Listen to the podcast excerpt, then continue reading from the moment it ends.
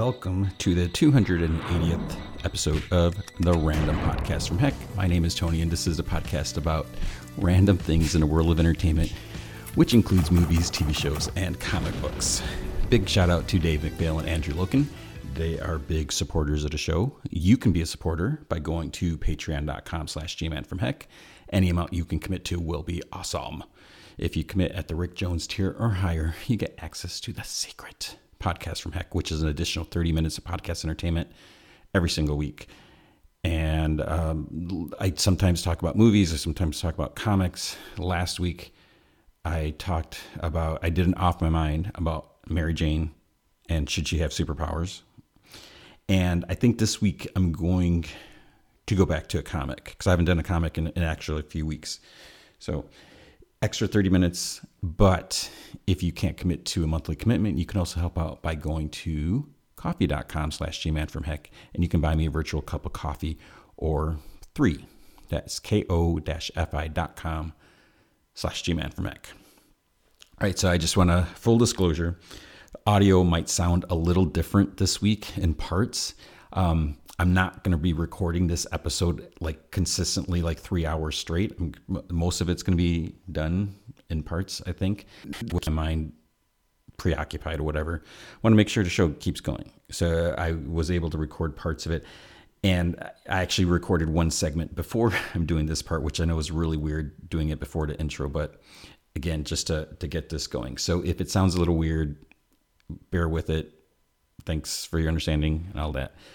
But um, as far as what is going to be the feature this week, originally, I, I think I mentioned last week it was going to be Megan, the movie that, that came out. I did not get a chance to, I'm not going to have a chance to see that. that. So the main feature will be White Noise, which I did see last weekend, last last weekend, uh, the Netflix movie. So that's a very it's it's very interesting movie. So there's there's a lot to say about that.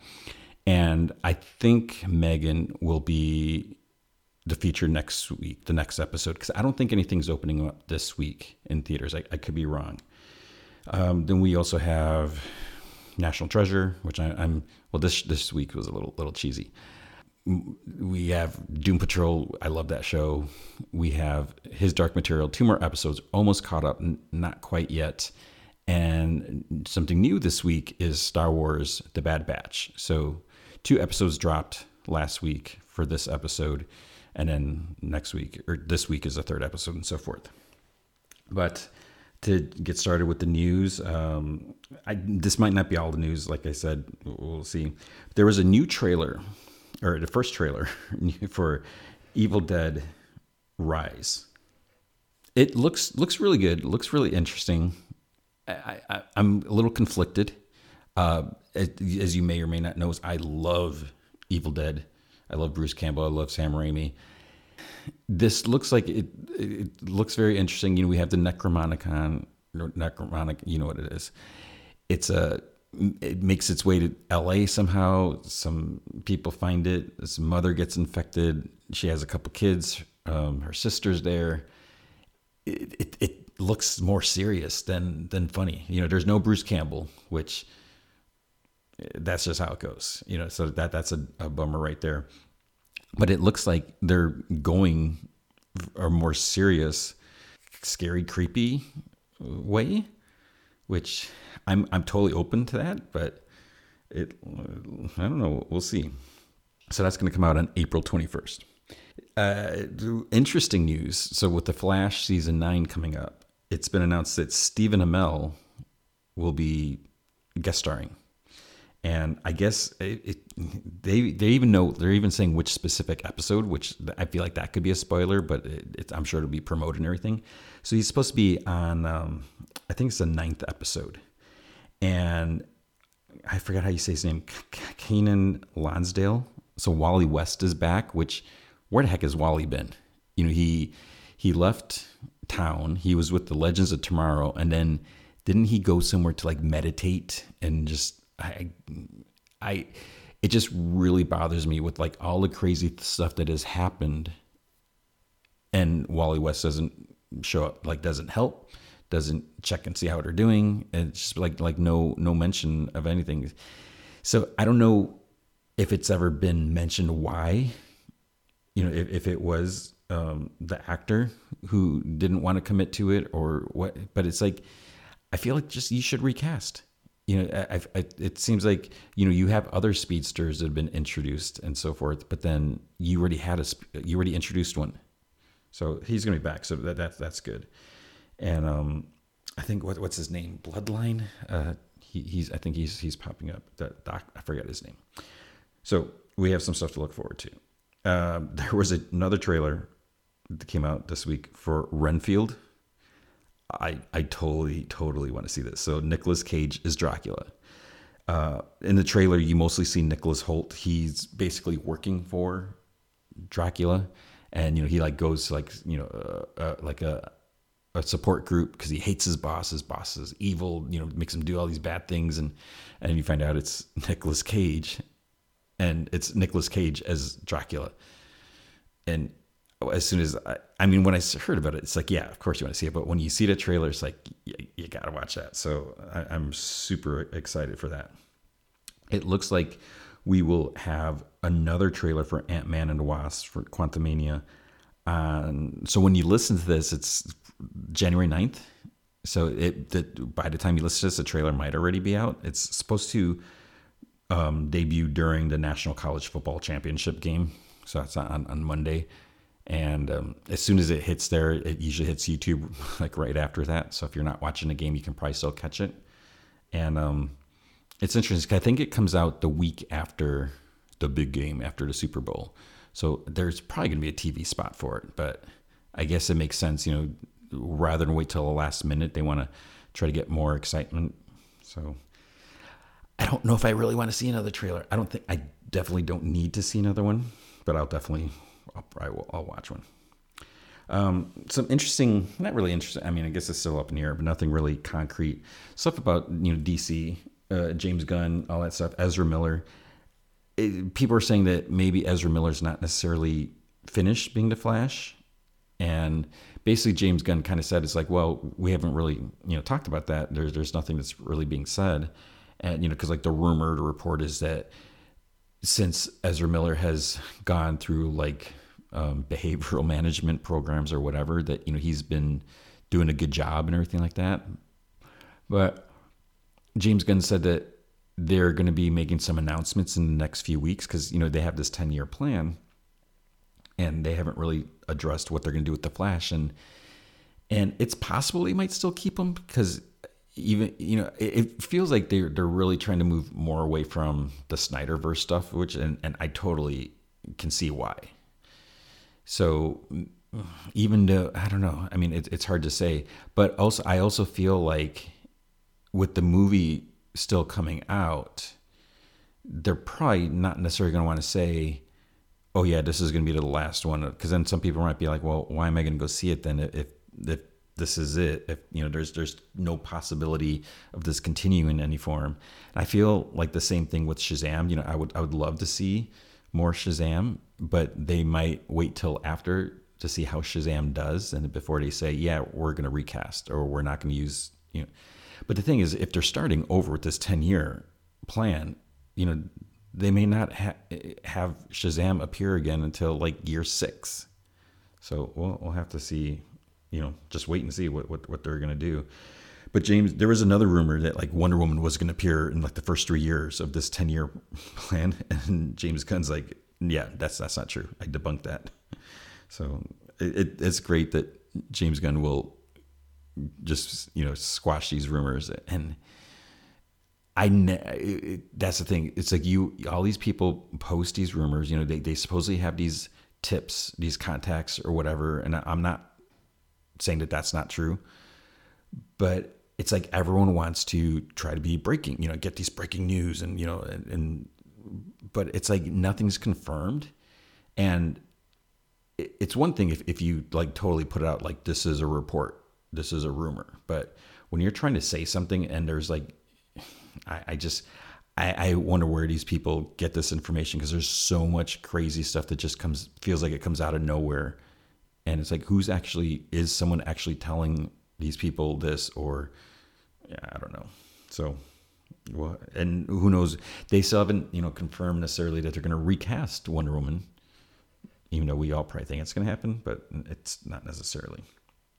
Um, if you are interested in watching Black Panther: Wakanda Forever again, I am. I'm curious just to see it again to check it out because I only watched it once, but it's going to be landing on Disney Plus on February 1st.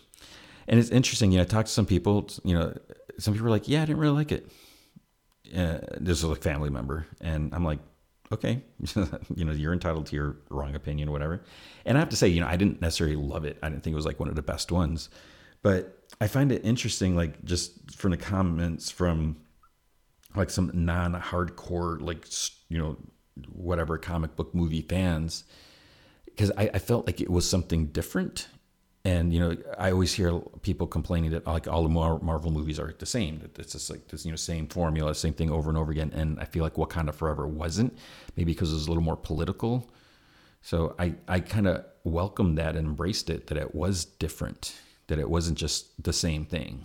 But mm, what do i know? And uh, the last bit of news i guess is dave bautista so he's saying that he's kind of glad that his time as Drax is, is coming to an end. You know, he says he he really appreciates the character and everything like that, but he does want Drax to be his legacy. He calls it like a silly performance, and I don't think you know that's meant as a knock against the character or against Guardians of Galaxy or James Gunn. But you know, he's saying that there, you know, because I guess he's always he's wanted the character to branch out more, to be be fleshed out more, but they no one ever really wanted to do that and he wants to do more dramatic stuff which again you can't blame him. If if you know he this is his his career. He wants to be an actor. He doesn't just want to be a goofball all the time. He wants to show that he has more range and we haven't really been able to see that. I i hear you know some people keep mentioning uh, blade runner and i remember him in there like briefly. I don't think that it, from what I recall, because I've only seen 2049. Was it 49? I've only seen that once. So I don't know if there was like a big range of whatever for, for him to do there.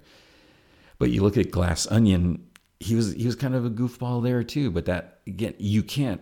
I'm I'm not saying that's anything against him. And you know his performance as Drax, he's just doing what the lines are and what what the the direction calls and what the character calls for. Doesn't mean that that's all he can do. So we'll have to see. And I, I think with his uh, appearance in the you know M Night Shyamalan or his appearance, his role in there, that that could be you know the, what he's talking about being more you know more, the more dramatic stuff. So I'm, I'm really curious to see how that goes because that looks like it's something different that he doesn't normally do. So I, I welcome that. And I welcome the end of the news because that's going to be it news this week. So really, I said I, didn't, and the reason it's so short this week is because I didn't jinx it by saying there wasn't a lot. But also, I'm kind of cutting it a little short, so there might be something that I missed that I'll just have to touch on next week. So with comic books at Image, we had Kaya number three. It's so weird. It feels like is it really number three? Am I wrong here? No, number four. Okay, there's a second printing of number three. Number four, I was like, it's it's got to be more than, than three issues I read. So this is a Wes Craig comic, and I'm I'm really getting into this world that he's he's creating because you know we don't know how you know there's like these reptilian people, and Kaya has you know she's like human, and she's got this. Does she have like a metal arm? And uh, you can you know there's like some some feelings for like one of the reptile dudes, and it's perfectly acceptable and you know there's big creatures and and it just it, it, I'm really getting into like I'm looking forward to like seeing more and more of this world you know as, as things are introduced. And um the, the the one of the main things is this reptilian dude. He's actually been like promised to another to because you know he's he's I don't think he's like a prince or something like that. And so he's kind of been promised to unite like another kingdom and marry this other princess or something like that. But he has feelings for Kaya too. And you know is he going to tell her? And and so it's and I know that that totally doesn't sell a comic but and she's protecting her like half brother who was like of a higher rank, but he's like seems like he's of a different species than she is. So I just I just find this really intriguing, and and I would recommend it. So you know, track down those first few issues, first four issues now, and then check that out because you you don't want to miss out on that. Uh, Magic Order 3, number 6 came out. So that this is the last issue. And I didn't read it this week because I realized I still didn't read last week's. So uh, I need to get caught up on that. And you should read it if you haven't been. I, am waiting to hear more about the Netflix show. So hopefully that'll be happening soon. Um, Middle West um, trade paperback came out. So this is like the complete story. This is a Skottie Young comic and it's it's he's really proud of this book. So if you haven't read it, you, you should definitely check it out. It, it's it's worth um, seeing what, what what he created there. Radiant Pink number two. I you know I don't think I read the Radiant Pink one. I have to look and see if if I have Radiant Pink number one. But I saw two came out. I was like, wait, Radiant Pink. So I, I didn't check that out. There was also a comic that I did get, but I haven't read it. Is Scotch McTiernan's Holiday Party. So this is another one shot. This is by Gerry Duggan and Brian Posehn and Scott Koblish. Scott Koblish does the art. So um, so according to synopsis, first there's a 420 special, which I don't know if I got that issue. And then there was um, the Halloween party, which I did get that, but I, I actually I haven't read that one. And then now there's a this like holiday one, and um, I have I feel bad because I haven't read it, but it, it, you know I, I just love anything Gerry Duggan does, and you know Gerry and Brian Posehn, you know they did a bunch of Deadpool stuff, they've done other stuff, and so I'm I'm sure it's good. You should probably read that. Um, Stillwater number seventeen came out, and this this series kind of gets me like on edge a little bit. It, it's it's kind of stressful. So the, the, again, the, the, whole I've said I say this like every time. The whole idea with Stillwater is this town you you live there and you're basically immortal. You can't die. You don't age. But if you step foot out of the the town, the boundaries, then you're back to normal. So like if you got shot outside the town borders, um, you might be able to hear that heat just kicked on, so we'll just have to ignore that. If you can't hear that, ignore what I'm what I just said. Uh, so you step outside the town border. You, let's say you get shot, you're gonna die. But if you are inside the borders, you get shot, you'll recover. Um, one of the things they do to kind of lock up people, to torture people or whatever, bury them alive in in the town borders so you know, some people, the ruling party, they, they don't mess around.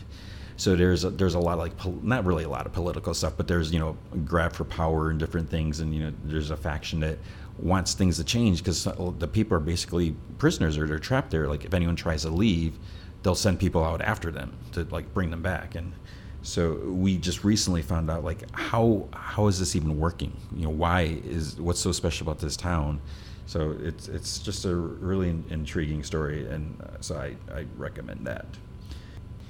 At DC, it, I am I wrong? There wasn't a lot that came out this this week at DC. There was Joker, the man who stopped laughing, number four, and this is uh, this is a weird comic. It's like I'm not really sure what's going on, and part you know it's Matthew Rosenberg is writing it, but part of it is at, at, first I was a little confused because I feel like we have like so many different Joker books. So there's like another Joker. Maybe we don't have as many now as we did, but at first I'm like, wait, is this in continuity or is this not in continuity? And I believe it is, but oh, because we have this and, and then there's uh, the Marc Silvestri Joker one, which it was like throwing me off because I think it, I could be wrong, but I think like one week they both came out the same week, and I'm just like, wait a minute, I'm getting my plot lines mixed up.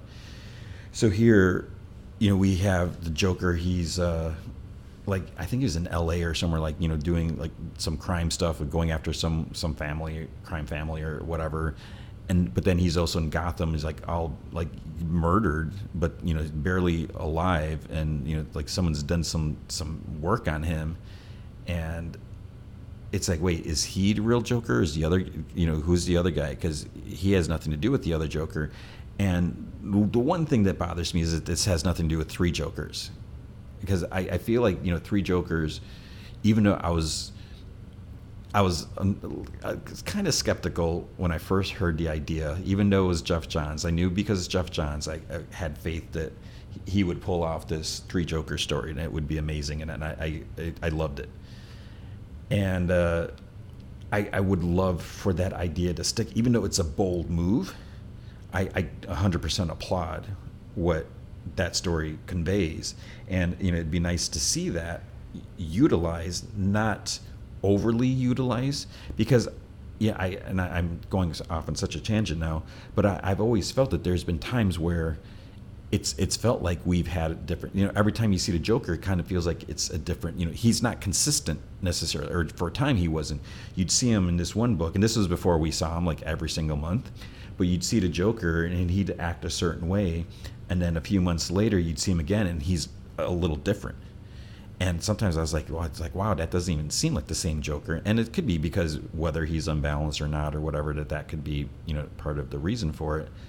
But I, I think it'd be interesting that if there was these slight variations or whatever. Anyways, I'm not getting into three Jokers, but we have all this, and uh, and we have Red Hood going after Joker because you know he obviously he's got a, a bug,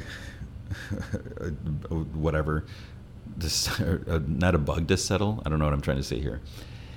And uh, there's also the backup story with art by Francesco Francavilla and I don't know what's going on. This backup story is just so it's kind of Joker is like extremely wacky here, and he's got this thing where he's like he's like falling in love with everyone, whatever. And you know he's had this these last at least the last couple of issues is you know Zatanna's been there, and um, I I saw I think it was on Twitter or no maybe it was on Reddit where someone's like someone's you know, one of the things that happened is Joker's pregnant. So I'll just say that um, you should pick up this issue, or pick up all the issues and make sure you know what's going on. Um, Sword of Azrael issue six came out. I'm not reading that, so I have no idea how that is, if it's awesome or if it's not. Um, I'm not a big Azrael fan. I wasn't super crazy about the first couple issues, so let me know if I'm wrong about that. I did read Poison Ivy 8, you know, I think I did read 7 but I was like, I, I got to talk about eight. You know, I don't want to skip everything this week. So eight was is definitely a self-contained story. It, I mean, I guess it does pick up somewhere because uh, Poison Ivy finds herself she's kind of like trapped and she's like she needs help. And she does get some help from someone. And it was a I feel like it was a, a nice self-contained story because this person's like, well, if I help you, I'm gonna lose my job and I need this job and uh, you know all this stuff like that. And yeah, so I, I, I liked how the story was wrapped up, and it you know it it was like I said it was it was a nice story, which normally I would kind of scoff a little at that, but maybe that's just what I needed with other stuff that's going on in my life that I wanted a sort of happy ending or whatever. Um, Gotham City Year One, Issue Four. I read this one night. It was like super late and um, so that's my excuse. But part of it is I, I'm still so perplexed with this this series. It's like you know, it's Tom King, and it feels like a lot of time Tom King is given free reign to do kind of what he wants. Um, Phil Hester does the art, which I, I totally dig his art, and you know, I, the more I see, the more books I read that he draws in there. Every time I see it, I just I love his art more and more. So the the strange thing here is it's Gotham City, but it's it's like an alternate Gotham City because you know we have we have like s- certain characters like the Waynes, and but there was like a a daughter that was kidnapped, and we have Slam Bradley, who's like the taking like the the big lead role, I guess you would say, and I don't really. It, it, it like doesn't fit in because it this takes place I believe it's like in the I don't think it's in the 50s. It could be in the 60s, and and I, I, maybe that's something I should totally know. But it's like it it doesn't fit in with the regular time frame. It's like how is this? Where? What? What? Why? And is it just like a multiverse? Are we just not supposed to worry about it? But I'm just I'm a, I'm a little a little confused because it is called Gotham City Year One. And when you hear that, you think like Batman Year One or you know, Robin Year One or you know whatever Year One, and it's has nothing to do with that if it's not the same Gotham that in regular continuity. So unless I'm just totally missing something, but there's like it's not like Thomas Wayne, right? Is it Bruce Wayne? No, I don't. I'm totally forgetting. It's been a long week. Um, Dark Knights of Steel issue nine. So uh, just crazy stuff going on. I mean, um, so here Tom Taylor is kind of given free reign to do what he wants since this is like an Elseworld story. You know, you have the DC characters in like medieval time, and um, definitely some interesting changes have been made with, with, with certain characters. But you can have characters just straight up die or get killed by someone else because this is a, a separate world. So you know there there's more serious repercussions versus you know you're not going to kill off Batman in the regular Batman book. You could, but you know he's you know he's going to come back. So here you know characters are getting killed or whatever, and it's just like well. I guess that's it. And yeah, they could still bring them back. You know, you know, it's still comics we're, we're talking about but there's just like with the different kingdoms and uh, characters i mean there's definitely some tensions and and there's kind of a war already happening but it's just it's escalating more and more with with all these just attacks and different things happening um, then there was batman 131 which was kind of weird so we recently had uh, batman this is a chip zdarsky oh and uh, Mike Hawthorne does the art here, which is, is great. Um, I, I feel like I don't know I, I don't know if I could say that he's underrated, but I, I don't feel like people talk about him as, as enough. I mean, his I just I love his art. So this is following the events of Batman fighting Failsafe, which was like a computer program robot sentient thing come to life that was trying to take out Batman because it was supposed to be like if Batman ever crossed the line, this thing was supposed to take him out, and something happened, and it was trying to take him out, and anyone who was trying to help him and stuff like that. Um, and, and, we had you know Batman up at the watchtower and, and get blown out of the watchtower and have to like, figure out a way to land on Earth without a ship. But now that he's back, oh, he, he also had to like dip into the Batman of Zur-En-Arrh persona protocol or whatever you want to call that.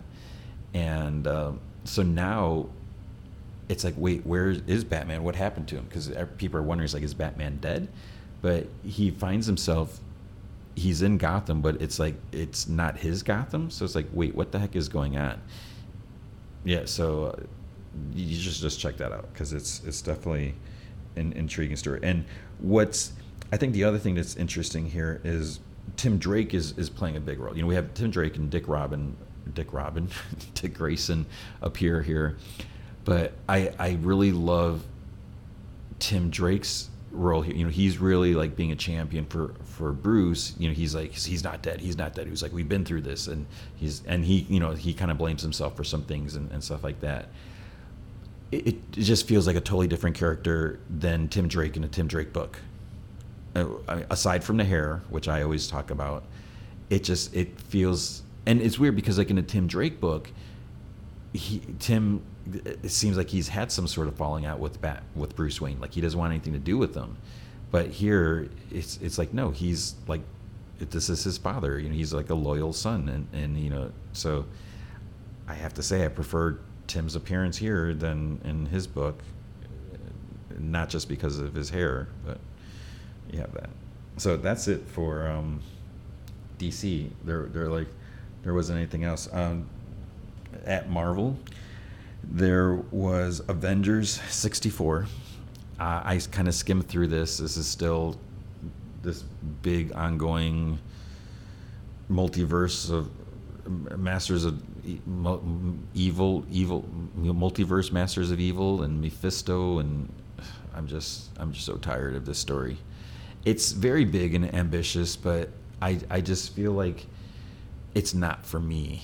And you know, while some people might think it's cool to see all these different versions of Captain America or Iron Man or whoever, I just feel like I don't need this. I don't I don't need to see like eight different versions of a character and you know uh, in the hopes I feel like it's in the hopes that they'll spin off into their own character like a la, you know, Spider Gwen, how you know she's such a you know an integral part of the Marvel universe. I, I would say. So I don't. I feel like it's it's kind of like oh you know with Spider Verse we've created these new characters and you know we can make new franchises or this or that, but I just I'm, I'm not enjoying it. I hate to say that. Um, Captain America, Sentinel of Liberty. So part of me, I feel like did I read issue seven? I must have read issue seven. I think I read issue seven. Yeah. So this big energy shield has been placed over New York, and AIM is involved, and Captain America and so Captain America and some others they they found themselves like they're missing time. Like something's happened. Someone's manipulated their minds or you know whether it's surgically or psychically or or no, psychically telepathically. So they need to figure out so so Steve regroups with some other characters and you know I don't want to spoil too much who, who appears there but you know we we have a, a, a cool group there and they need to try to figure out what happened and you know how can they get back into New York and you know what the heck is going on here? So and then you, you got these uh, you know, the, the secret organization that Steve's still trying to deal with that claims responsibility for his shield and, and all that. So some some interesting things there. Captain Marvel issue 45 not super crazy about the brood the brood storyline but i do like all the characters that are here and i i like i love the fact that we have carol with her kind of almost normal supporting cast that appear you know uh, jessica drew um, hazmat and is there someone else there? But then we also have her, some x-men here for certain reasons um, basically carol got like a distress call from rogue of all people and carol's like why would she call me so we have Gambit. You know, they're trying. They went out to space to rescue Rogue, so Gambit, of course, has to be there. But then we have Laura, Wolverine, X23, whatever you want to call her, and I, I just love the way she's written here. I feel you know she's just so fierce, but she's still her. You know, and then we have um, Kwannon, Psylocke, and uh, there's some other people. So it's just I really like the characters, but the Brood stuff, I'm not super crazy about the Brood. Fantastic Four issue three. So this is by Ryan North. Um, I, am not really sure. I'm. I, I want to give this a fair shot because I, I, I really dig Ryan North's writing, but this approach with this new volume is you know we're, we're seeing the teams separate which I, I can appreciate that you know like do a story just on the thing and and alicia do a story on on Reed and Sue, do a story. This one's just on Johnny, and part of me because Johnny's kind of a bonehead sometimes, so that kind of dragged this issue down a little bit for me. And then there's there's still the fact that something happened. You know, we don't know. You know, they, they talk about being a superhero is illegal in the city, which I just think is so stupid when they try doing that stuff. And uh, something happened, the Baxter building's gone, or their assets are frozen. What We're hearing, and, and Fantastic Four did something or failed to do something, so you know, people are hating them, and um, so Johnny decides that he needs a secret identity, and you know he needs to try to get a job, and it's just I don't know. I, I didn't really, I wasn't too crazy about this issue, but then at the end, it's it's kind of suggesting that we're going to maybe be getting answers next next time. Then there's Gold Goblin issue three, and I, I think the, for me the problem is because it's kind of tied into dark web. I'm just not super crazy about it, and I just I don't know how I feel. I'm I'm okay with Norman possibly being you know trying to redeem himself. Um, I'm not super crazy about the Gold Goblin outfit, so I yeah. I mean I'll keep checking it out, but I'm I'm not super crazy about where it's it's been going so far.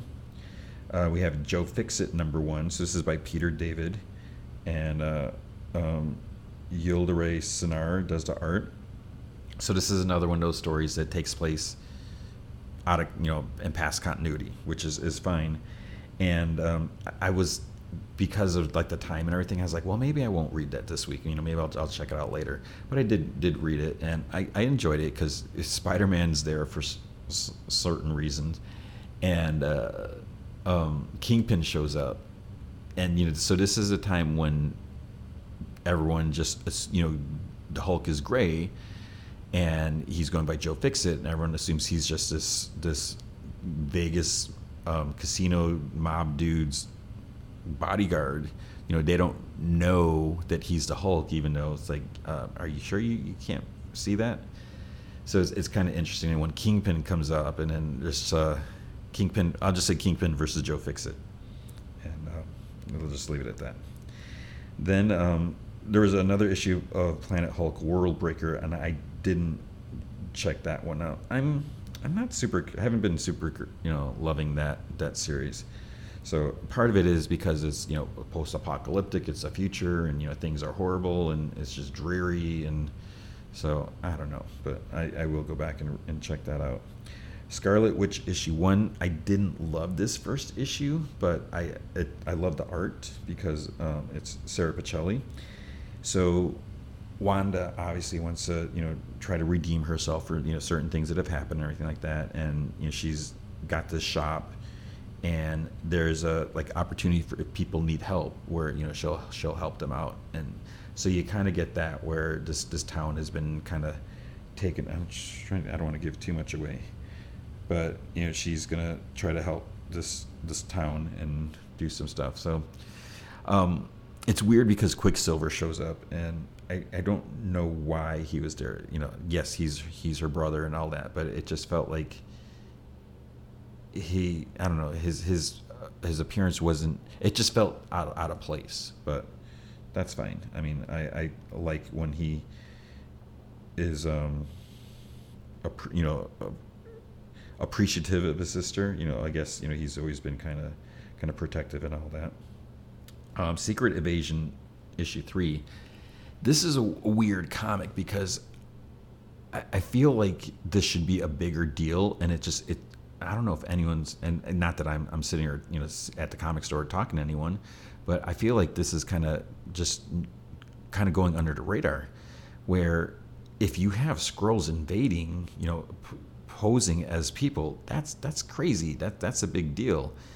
And so Maria Hill is like totally on edge, which you know you can't blame her and you know like she goes to tony stark and you know she you know every time they meet they're supposed to do a blood test and, and, all that but we saw in the last issue that i mean if you think about it if you have Skrulls, and if they know that there's going to be blood tests like well what if they happen to get a sample of the blood and because they can change your appearance is like well couldn't they have like a pack, fake packet of blood hidden under their skin somewhere so then they inject that spot so when the blood is tested it's, it's the blood of you know whoever they're posing as.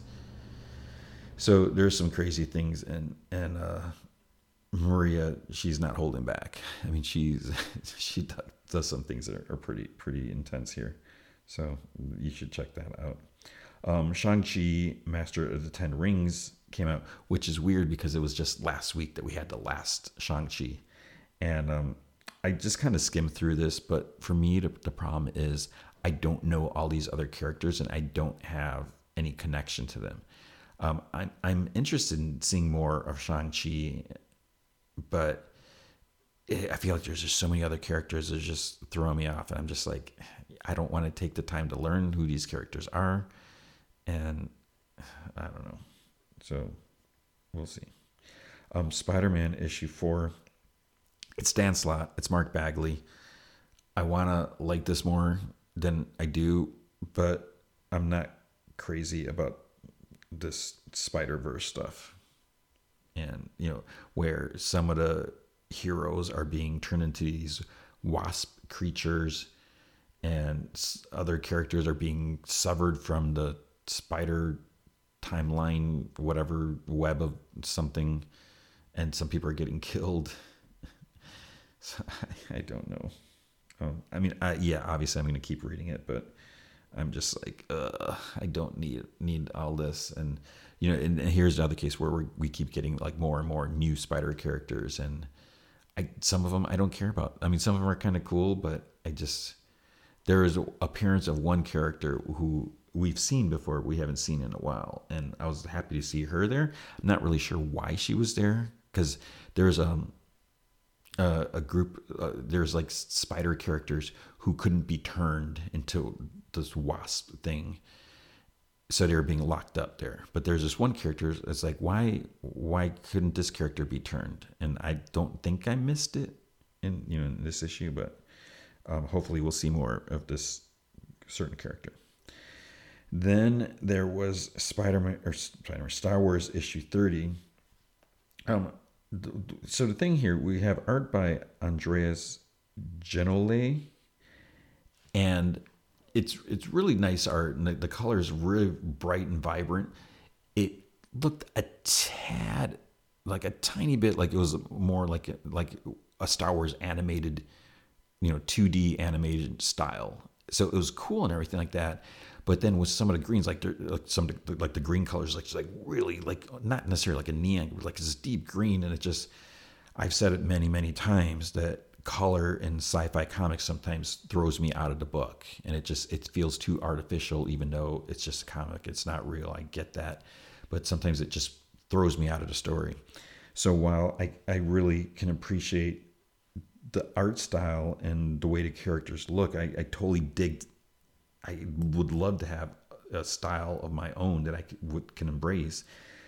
It just felt weird compared to you know, past issue, recent issues, where it's just like, mm, not, it's not that sharp of a contrast, but it just, to me, it felt different enough it's like, wait, what, what's this is still the same series, but again, I, maybe I'm just nitpicking. I don't know.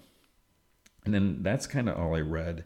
Um, there was uh, X Force 36, but I'm I'm not I haven't been super crazy about the X Force stuff and um, Omega Red's in here, so I'll just use him as excuse. I, I, I don't care for Omega Red, so it's hard for me to want to read anything with him.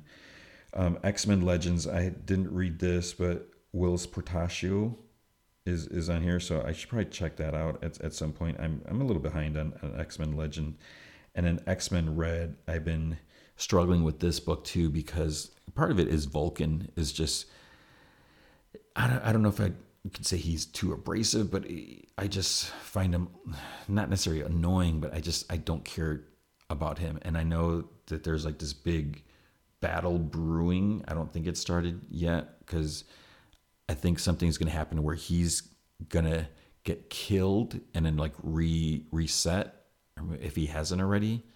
And so he's you know for, forgotten some things and he's just gonna be totally unhinged and it's just like whatever. Um, i don't don't need any more of that. So with that we don't need any more me like being bummed out about comics because that is gonna be comics for this week. Let's pick things up and get into some tv show. Okay with his dark material two more episodes. There's actually three episodes left. I'm only going to do two, and then we'll do the last one next week. So, season three, episode six, The Abyss. It starts off, there's like thundering explosion. Um, Metatron says, In the beginning, man was given the gift of dust. It ignited his mind and freed his will. But that free will has corrupted mankind. Dust shall be drawn into eternal darkness once more. That which was given shall be taken away. So he, Metatron is, is kind of ticked off at uh, at Asriel, and uh, he's taking dust away. That doesn't seem like it's it's going to be a good thing. Marisa lies on the floor of the lab. She gets up. She's groggy. She looks at at MacPhail in the seat. He's dead, and the bomb lies on the floor. Lyra's hair is still inside, like the little compartment thing. She pulls it out. The monkey checks on Roke. I think Roke is dead, so he must have just gotten squeezed and then thrown against the wall and then uh, Marisa grabs her locket. So then we see Fra Pavel. He's lighting a candle because you know there's a big shakeup, you know, the whole place. Marisa comes up to him. He's like, "What happened?" She cuts him off, and she's like, "Tell me if my daughter survived now." So he goes to the alethiometer. Then he's like, "She's in darkness." And Mrs. Coulter's like, "What does it say?" And he just like looks up at her. So is she? Is this because she's in a land of the dead, or did the bomb reach her and she's really dead. At the land of the dead, because there's an explosion there, Roger opens his eyes. Everyone's like knocked over. Others start to rise. There's like rumbling in the distance. Roger's looking for for Lyra. He starts calling out to her. There's like this big divide, like this chasm with like dust pouring down. At Azra's place, an alarm goes off. He looks at this handheld reader and he's like, the dust levels are fluctuating. So he goes up top to this like balcony, looks around, there's more rumbling. Seraphina flies and she sees like the ground's kind of like caving in. Mary goes up to the tree. She looks through her, her glass thing again. Asriel smiles and Mary's like, no, no, no. Asriel says to Stella Maria, he's like, this is it. Albarus, our Alarbus has delivered our message. The intention craft returns with Mrs. Coulter and her monkey. Stella Maria sees her and she's like, it's her. So Asriel, he's working on some machine. He's like, you're back. He's like, that's good. He's like, come have a look at this. He talks about the intercession chamber and the effect it had on their friend, the incarcerated angel, its ability to draw and trap dust forever. This abyss is much the same, only on a magnitude I never thought possible. We are going to be able to use that. She walks towards him, kind of like a robot. Then Mercer finally speaks.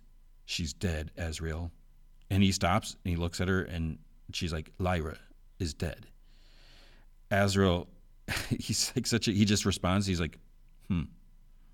And he looks back at the machine, and she kind of looks at him like incredulously, then says, Would you like me to tell you how your daughter died? Or would you prefer to keep tinkering with your toys? He says, If what you're saying is true, I am very sorry. But what I am doing here is of the utmost importance. It is going to change everything. And she's like, How? How will this change anything? He says that he can't hear this, not now. And she's like, You will. The Magisterium created a bomb to target our child using her DNA. Last night we attempted to disable it. Lord Roke died trying. Asriel sighs. That. Then he says, like, you mustn't blame yourself. You clearly, oh, believe me, I'm not blaming myself. She's like, I know the technology. I designed it. I stopped it from detonating.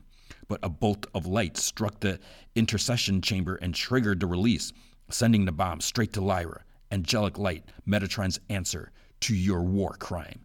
If you hadn't baited him, Lyra would still be alive. Do you understand? You've taken my daughter from me, and I will never forgive you. And she like walks away. Asriel just like stands there speechless. Into the land of the dead. So Lyra's lying on the ground. Roger sees her, like crawls over to her. He tries waking her. Will gets up. The ground's still kind of rumbling, and then Lyra gets up, and she she says, you know, she thinks she's okay. So she's still alive, but she's in the land of dead. So she is, but she's not, but she is. Asriel's going to go down the chasm on a rope. Stella Maria's like, like you shouldn't go down there. It's reckless. So Stella Maria's his his daemon. He reaches this landing and like unhooks a rope. Below, it's like there's some. I don't know if it's lava or if it's dust. He looks at the scanner and he sees that it's dust. So it's just this light down there. Atal, the elephant thing, says, We need to find a way to stop this, to draw the sraf back, which is the dust. Mary's like, she says that they need more time. Ruta and Ogunwe look over the area. Sergei, Ruta's Ingle daemon, flies over and then gets sucked into the chasm. Ruta feels the, his pain right away, and she tells Ogunwe that she's like, I can't hear her. Or, no, she can't hear him. Right? Yeah. So he's going down, and she's like, I can't stop him. The darkness is drawing him in. Asriel at, at his like little ledge thing, he sees Sergei falling, and then he sees Sergei like just like dissolve. Ruta whispers, Yamba Aka, and Seraphina continues flying. Ruta dies. So Seraphina, I think she like felt it. Lyra calls out to Lee, um, she, Lee Scoresby's name, and they're, they're trying to figure out what caused the blast. Will wonders if it was their fault because they're there, then there's another little explosion, some rumbling. So they're like in the opening of this cave, and Lyra says that they have to keep moving.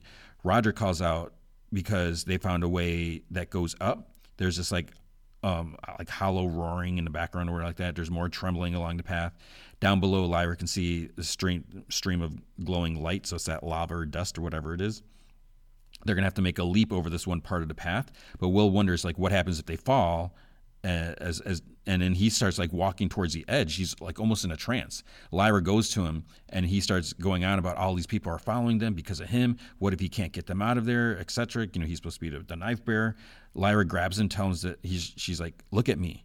She's like, you're fine. It's like we're gonna get them out of here. It's it's just the chasm, and she's like, I can feel it too. And she tells him to watch, and then she leaps across. Then Roger and Will they both want to go within Lee jumps. Asriel's looking at some like slides or pictures from his trip down there. Ogunwe calls to him, and Asriel he seems elated. He's like, "This abyss it is an act of war. It's like Ruta's daemon, Sergei, was pulled into this, this thing because he was made of dust. And he's like, well, so are angels. Ogunwe turns around and says that, he, that Asriel's asked them to have blind faith in him. And while they all reject their beliefs, now Queen Ruta is dead as a result. Asriel says that, you know, he can see past the loss. And he tells Ogunwe to open his eyes. He's like, this isn't a setback, it's a bloody gift. Then soldiers are start, outside start yelling. They're like, "Get back! Get back!" So Seraphina's there, and everyone like draws her gun, like a gun He's like, "Who are you?" And and you know even Asriel has his, his gun out. She's like, "I am Seraphina Pekkala, queen of the Lake and our clan, and I demand to know what happened to my sister." So I I'm trying to think because you know Asriel had his gun on her, but I guess he hasn't met her because you know she was like in season one or season two, but I guess he was already gone by that point. So he's like, Queen Serafina Pekkala is like, Welcome to the Republic. Please let it be known that Ruta Skadi was an ally and a valuable asset in a rebellion. Serafina says that she heard her call for her death, and Ogunwe says that she felt the presence of a great darkness. Then she was gone. Serafina says, But I sense her here still. And you know, it pains me to tell you both that what happened to Ruta was not a death, but worse again. That abyss out there is a rupture in the multiverse, sucking all dust deep down inside the void between the worlds. I bore witness. This is um, Asriel, by the way. He's like, I bore witness to her daemon Sergi falling inside, and it is my belief that no being, flesh or dust, will ever emerge from its darkness. Serafina says, so there will be no peace for her, part of her soul forever falling, and it's like she turns to leave, forever in limbo. So she says she saw a chasm when she was flying, you know, over. It tore through every world that she crossed. And then she turns to Asriel. She's like, You did this. He puts up a hand and he's like, No, no, no, no, no, no. And she's like, Your arrogance, playing with forces you have no concept of. And she pulls her dagger out and he's like on his knees and he orders everyone, he's like, Weapons down. He tells her that he is at her mercy and he's like, Do with me as you will, but let it be known that the loss of Queen Ruta Skadi is as keenly felt by myself as it is by you. I don't know if that's true. Ogunwe says that he believes it is Metatron's doing. His answer to the provocation, Asriel says that they have his attention now. He'll be coming for him. If revenge is what she truly wants, then by his side is the only place that she'll find it. So she wants to like thrust her blade at him, but then she decides against it. So the dead continue walking. There's like screeching echo. This is in the land of the dead.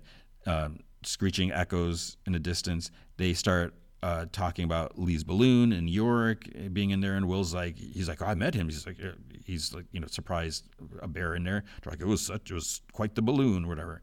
They talk about like all the adventures and like the cliff gas and everything like that.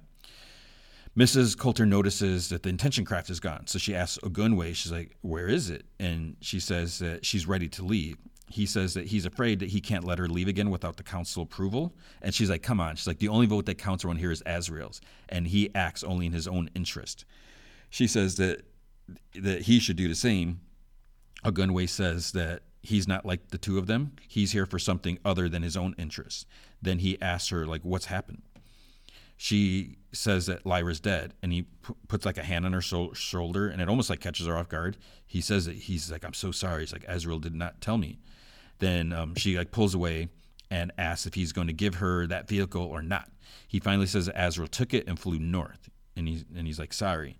She starts to leave like the area, but then her, her monkey, you know, he he he leaves. Her monkey is just sitting there like alone, and she's like come, and it just still sits there. Then she says it louder, and it gets up and it just like walks away from her. At the dead, the dead are still walking. Harpies are flying and screeching. Will's looking back at everyone. And she's like, Are you looking for your father? And he's like, Well, you know, what chance do we have? She's like, Well, we found Roger and Lee. Lee says that, you know, they could send word back, you know, what's his name?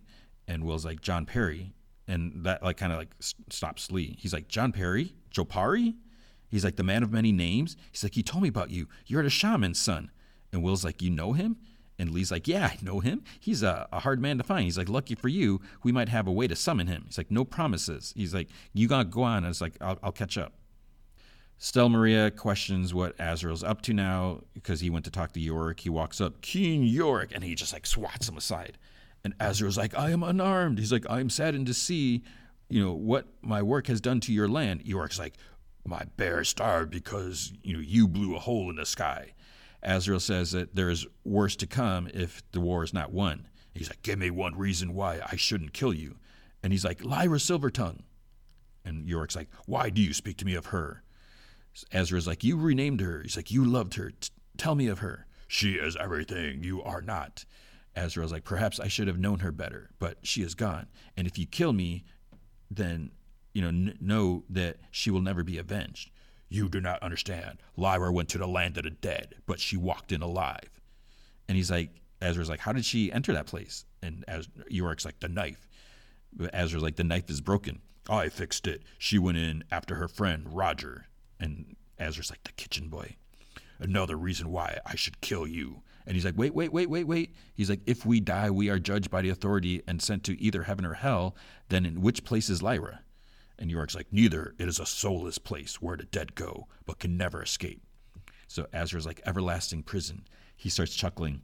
He's like, Why then? My daughter is staging a prison break. He's like almost like proud of that. Lyra and the others have reached this narrow ledge now, and the, chasm below is roaring. She just like stares at it, and then she falls back. And no one like they're like so caught off guard, no one catches. Her. She just like falls and falls, and then this harpy flies over and grabs her and takes her like up further the path. Uh, Seraphina finds Mrs. Coulter. She says that Ogunwe told her, and she says she's so sorry. Uh, Mrs. Coulter says she's just like, I tortured one of your witches once. And Seraphina's like, I know who you are. And Coulter like stands and turns. She's like, I mutilated her, pulled out her cloud pine. You know, she suffered terribly. She screamed out. She begged for her death. Seraphina says that she's like, I see what you were trying to make me do. And then Mrs. Coulter, she's like, come on. She's like, do it. You know you want to. Do it for her. Do it for your sister. And then she's like, Do not speak of my sister. Mrs. Coulter asks, like, Are you scared of him? It's like, the, the other one would have done it. Seraphina says that she is not her sister. She will not do it. Mrs. Coulter says that if she won't do it out of anger, then please just do it out of mercy. Seraphina says that her heart is too is, is heavy too, and she doesn't understand it. Uh, you know, love makes us fragile in ways we cannot fathom. Mrs. Coulter says she's like, I didn't love Lyra. I wasn't able to. I, I was incapable of it, and you know, like too warped. Even my own daemon rejects me. Seraphina says that the way she feels right now is proof that she did love Lyra. She understands more than she knows. Um, you know, she lost her boy a long time ago. Lyra gave her hope again because you know she, would change the world. She would defeat death. She would become Eve, and now won't happen. Mrs. Coulter says that when she first heard that prophecy, it terrified her because she was was taught to believe that Eve was guilty of something shameful. Seraphina says that the magisterium teach the fall as a birth of sin because they fear the unknown. All Eve did was dare to experience. It's an act of bravery, of, of great beauty. And she's like, You were a monster, but look at what experience did to you, what love did. It changed you. And then she like walks out, and Mrs. Coulter takes the locket out of her pocket. She's like thinking of Lyra. Will made his way to Lyra and asks if she's okay. He hugs her. He says that he thought she was gone. She's like, I did too. And he says that the, the harpy saved her and it's standing nearby with his like its back to her, like growling. She starts talking to it. She's like, "Excuse me, I'd like to give you something to thank you." Will's like, "Like no, no, like, what are you doing?" And then looking at Will, she's like, "A name." The harpy hisses, "Names can't just be given." Lyra says that hers was by a friend, and then she's like, "Think." She's like, "Gracious wings." It turns and screeches in her face, and Lyra's like, "If you'd like it." It hisses, You can't take it back now. Will says, Can you tell us now, please? And it's like, and he's like, uh, Gracious wings, are we going the right way? We need to reach the highest point. It looks towards the cave and it's like, That way. It says, you know, or Will's like, Thank you. And Gracious Wings like, You cannot tell the story of my name if you do not get out. Lyra's like, You like stories, don't you? Like true ones? True stories are nourishing. They feed us. We had no idea there was anything but lies and wickedness.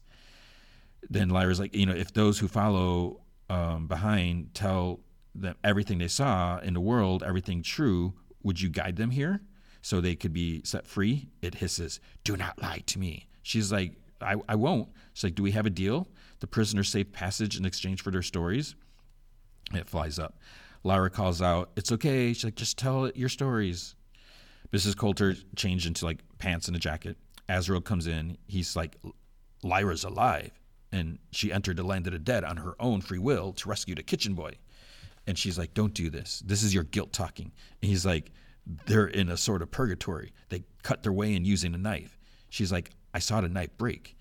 Asriel says it was mended by Iorek Byrnison. He told him himself, and he's like, it makes sense. The authority cows us with the threat of heaven or hell, but even that was a lie. It's all purgatory.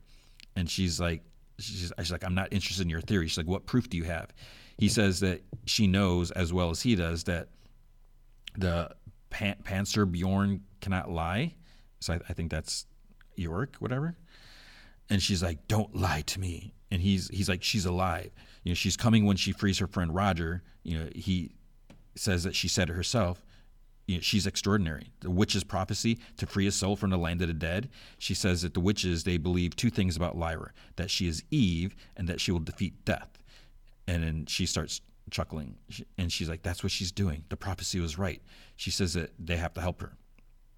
Walking through the cave, they hear like some whistling, and Lee pops out he says that they've been waiting for him. Someone wants to see him. So I'm, I'm not really sure how Lee found him, but in this like little sub cave, his dad's there. So maybe had something to do with something that was mentioned before. I don't I don't know. So he gets up. Will like walks in. He's like William, and Will says he's like I, I haven't done what you said. I haven't taken the knife to Asriel. He's like I, I'm. You said I was a warrior, but I can't fight my nature. He's like, you know, he, he, he was wrong. He, he's like, or he's like, I hate fighting. I'm, I'm not who you want me to be. And John Parry's like, no, no, no, no. He's like, you're so much more. And they hug. Roger and Lyra talking outside. He, um, Roger says that Will is lucky to have her to care about him. And then they start talking about their stories. He thought that when they finally found each other, they could go back to Oxford. But I don't think that's going to be able to happen. So John Parry um, asks Will if he knows what a remarkable thing it is that he came here. And Will's like, it wasn't just him. He's like, it was Lyra's idea. And he's like, yes, the girl, Eve. He's like, I know about her. He's like, the two of you will set us free. Will's like, I don't even know if I can do it. He's like, I'm just so tired and my chest is. And John Parry's like, that's because you're away from your daemon. He's like, separation across the worlds weakens your bond. He's like, she's pining for you. And Will's like, how do you know? John Parry says that he guided her to Asriel's Republic as soon as uh, you release these ghosts, you must cut through and find her. She's vulnerable. And he's like, promise me. Then he's he's like, you know, listen to him. Don't try to live in a world that's not your own. No matter how tempting it may seem, you and your daemon won't survive. Will says, but you know, he did. And John Parry's like, he's like, he's like, no. He's like, I felt it every day, like an ache. It goes on. Uh, he he goes on about like other stuff. Then Will's like, I can't say goodbye to you again. And his dad's like, well, then don't say goodbye. So they hug, and then uh, John, John Parry hands the knife back to Will. He's like, go. So Will comes out. Lyra asks if he's all right, and he's like, yeah. He's like, I'm okay. He's like, we need to keep going. Serafina says that no daemon can enter the land of the dead. If Lyra's there, then Panta, Pantalaimon, she always says his full name, will be in the upper worlds. Marisa asks if, if Lyra and Pan are separated. Um, that means they're vulnerable, so they must be reunited. Asriel says that he'll send a regiment to look for them right away, and Serafina's like, no. It's like it'll draw too much attention. So she's going to send Kaisa. So that's, I guess that's her daemon, um, which is like a, a, goose eagle or something like that. She's like, if it is true and Lyra's going to free the dead, she and Will will have achieved something remarkable, far beyond your rebellion. Lyra is your focus now. Do not fail her. In the land of the dead, they've reached the top of like the cave path, but it ends and there's like more cliff Lyra's like, we can't go any further. So, you know, this is it.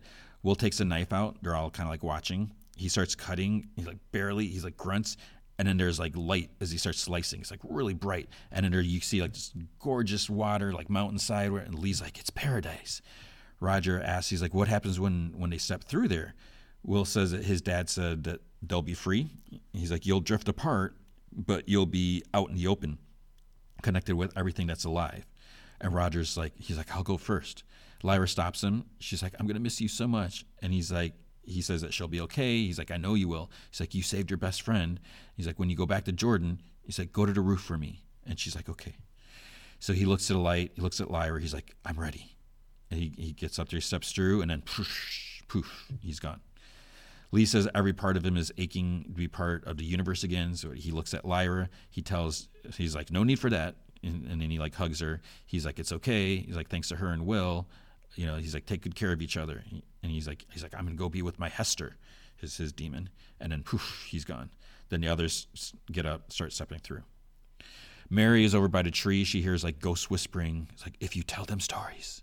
And then she looks up, and so she, I think she's looking at the same body of water, so that's where they're going. Mrs. Coulter finds her monkey sitting in a room alone, and she's like, Lyra's alive. May I sit? And she's like, It hurts when we're apart. I pretend that it doesn't. That first time I sent you away, it was awful. I don't know why I do it. At first, it was curiosity, but now it's become something else a way to not feel what I can't bear. I used to think that I was the strong one. I was wrong. It was you all along. The monkey just like looks back at her. She's like, I am so very sorry. Please come back to me. She holds out her hand and she like sheds a tear, and then monkey slowly reaches. And monkey's so darn cute, even though he was so mean in the beginning. Asriel's working on this device. He hears uh, Xaphania say, "It's it is time." So that the first prophecy has been fulfilled. The girl and the boy have succeeded in their quest. And Marisa comes. She's like, Asriel, do you hear that? He tells her that it's Xaphania. She reveals um, her angelic form and then uh, she's like, Will and Lyra have released the dead from their prison. And Asriel's like, All of them? And she's like, Metatron's purgatory is broken. His control is weakened. So he will come at you with everything he has. The final rebellion has begun. And that's the end of the sixth episode. Episode season three, episode seven, the clouded mountain. So there's this big, dark, clouded mountain, like headed towards a chasm, like in Asriel's base everyone is like getting ready. The capacitators are being placed by the chasm. These like device things, they're like on the wires. Witches are gathering. They're like just floating in the air. Xaphania mentions that with the mountain coming closer, uh, the way forward now depends on Lyra. If Eve survives the fall once more, all worlds will be liberated. But if Metatron can control the children, all their daemon, the future is, is his forever. Asriel says that he's devoted his entire life to science and the pursuit of truth. He's sworn blind prophecies are merely stories concocted to control the credulous, and yet here he stands, unable to avoid the prophetic truth in front of him. The success of their entire rebellion seemingly hinges upon the survival of his daughter. So he's like, so change of plan. We don't have to win this fight. We just have to keep Metatron's forces away from the girl and the boy long enough for them to be reunited with their daemons escape to a safe world, and fall. Xaphania says that she'll alert him when a knife bearer cuts through because the spirit can sense the blade. Ogunwe says that all the civilians have taken shelter in the bunkers beneath the base. The soldiers stand ready. Serafina says that Kaisa has been searching for the daemons. When he finds them, she'll go to them. Asriel asks if she'll bring them back here, and Marisa says that the cloud mountain above them is, is here. But Azra says that he designed a building to withstand angelic force. And she's like, How can you possibly know the nature of Metatron's attack? And Asriel's like, Oh, he's like, I'm prepared for him. Lyra and Will are watch everyone enter the cut. And then she says that they can enter that world. You know, it smells nice, but he's like, We can't. He's like, um, you know, he has an idea. So he says that they have to get to their daemons. He's like, right? He's like, I'll cut to the Republic, find them, and then you can go to that nice world, and I'll meet you there. And she's like, you want you want to leave me? And he's like, no, but you just said you want to go there. Lyra's like, we've come this far, and you still don't understand. She's like, we're in this together. Asriel feels that Marisa doesn't trust his plan. He says that he's placed capacitors inside the abyss to harness the dust flow, so it's simply a, sw- a switch mechanism but when the detonator is released, the energy coils collide and create an energy surge, and it may be powerful enough to destabilize the entire clouded mountain. So he's going to go there. He's going to make sure that when his house comes down, Metatron goes into that abyss. And she's like, How exactly do you intend on doing that? And he's like, Sheer physical force. He says that angels are envious of them up there, their flesh, their blood, their short and vital lives. They have none of it. So he's, he has to believe that flesh is stronger than spirit. She says that she doesn't think that he can be certain of that. And he's like, You know, the only thing I've ever been certain of, that I was born to change the world. Now it seems that destiny belongs to someone else. I've given the girl nothing, but at the very least, I can buy her time. So it's kind of nice that he's now, you know, trying to, he's starting, he believes in Lyra, even though he's just always you know, dismissing her. So she's like, You do that for her? But then I don't know if he's just covering himself or what. He's like, Not just for her. If I succeed in bringing him to the abyss, will you detonate the device? And she looks at him. You know, she's like, Even if you get to the abyss, you do understand it's not just death down there, it's eternal oblivion. And he's like, Mm hmm. So he's to give his life for everyone. Xaphania is meditating. She says to Marisa to ask whatever she wishes. She walks in, and Marisa's like, We're doomed, aren't we? For all of Azra's planning, we have no idea what we're about to face. Xaphania says nothing. Marisa's like, she's like, Come on. She's like, You see so much, and yet you share so little. Then she's like, Please tell me how it ends. Xaphania is like, You don't need me to. Marisa has already made up her mind. Her love for Lyra is her salvation and her downfall. It's like when you think of her, it's like I can, you know, she's I can read you as easily as a reflection in the water. She's like you have an extraordinary power to suppress the best of yourself. When the time comes, use it. Metatron is a seer, a mortal who has not confronted their own darkness, is as helpless as a child before him. Marisa's like, well then, Asriel's no match for him, so we are doomed. Several of the witches hover in the air tons of soldiers stand gathered. Asriel speaks to them all. You know, he's like on a loudspeaker. He's like, Some of us will die today. And he's like, The authority wants them to be afraid of that. And why not? He's like, They're all mortal. Whether their lifespans are three or 300 years, their time down here in the earth is finite.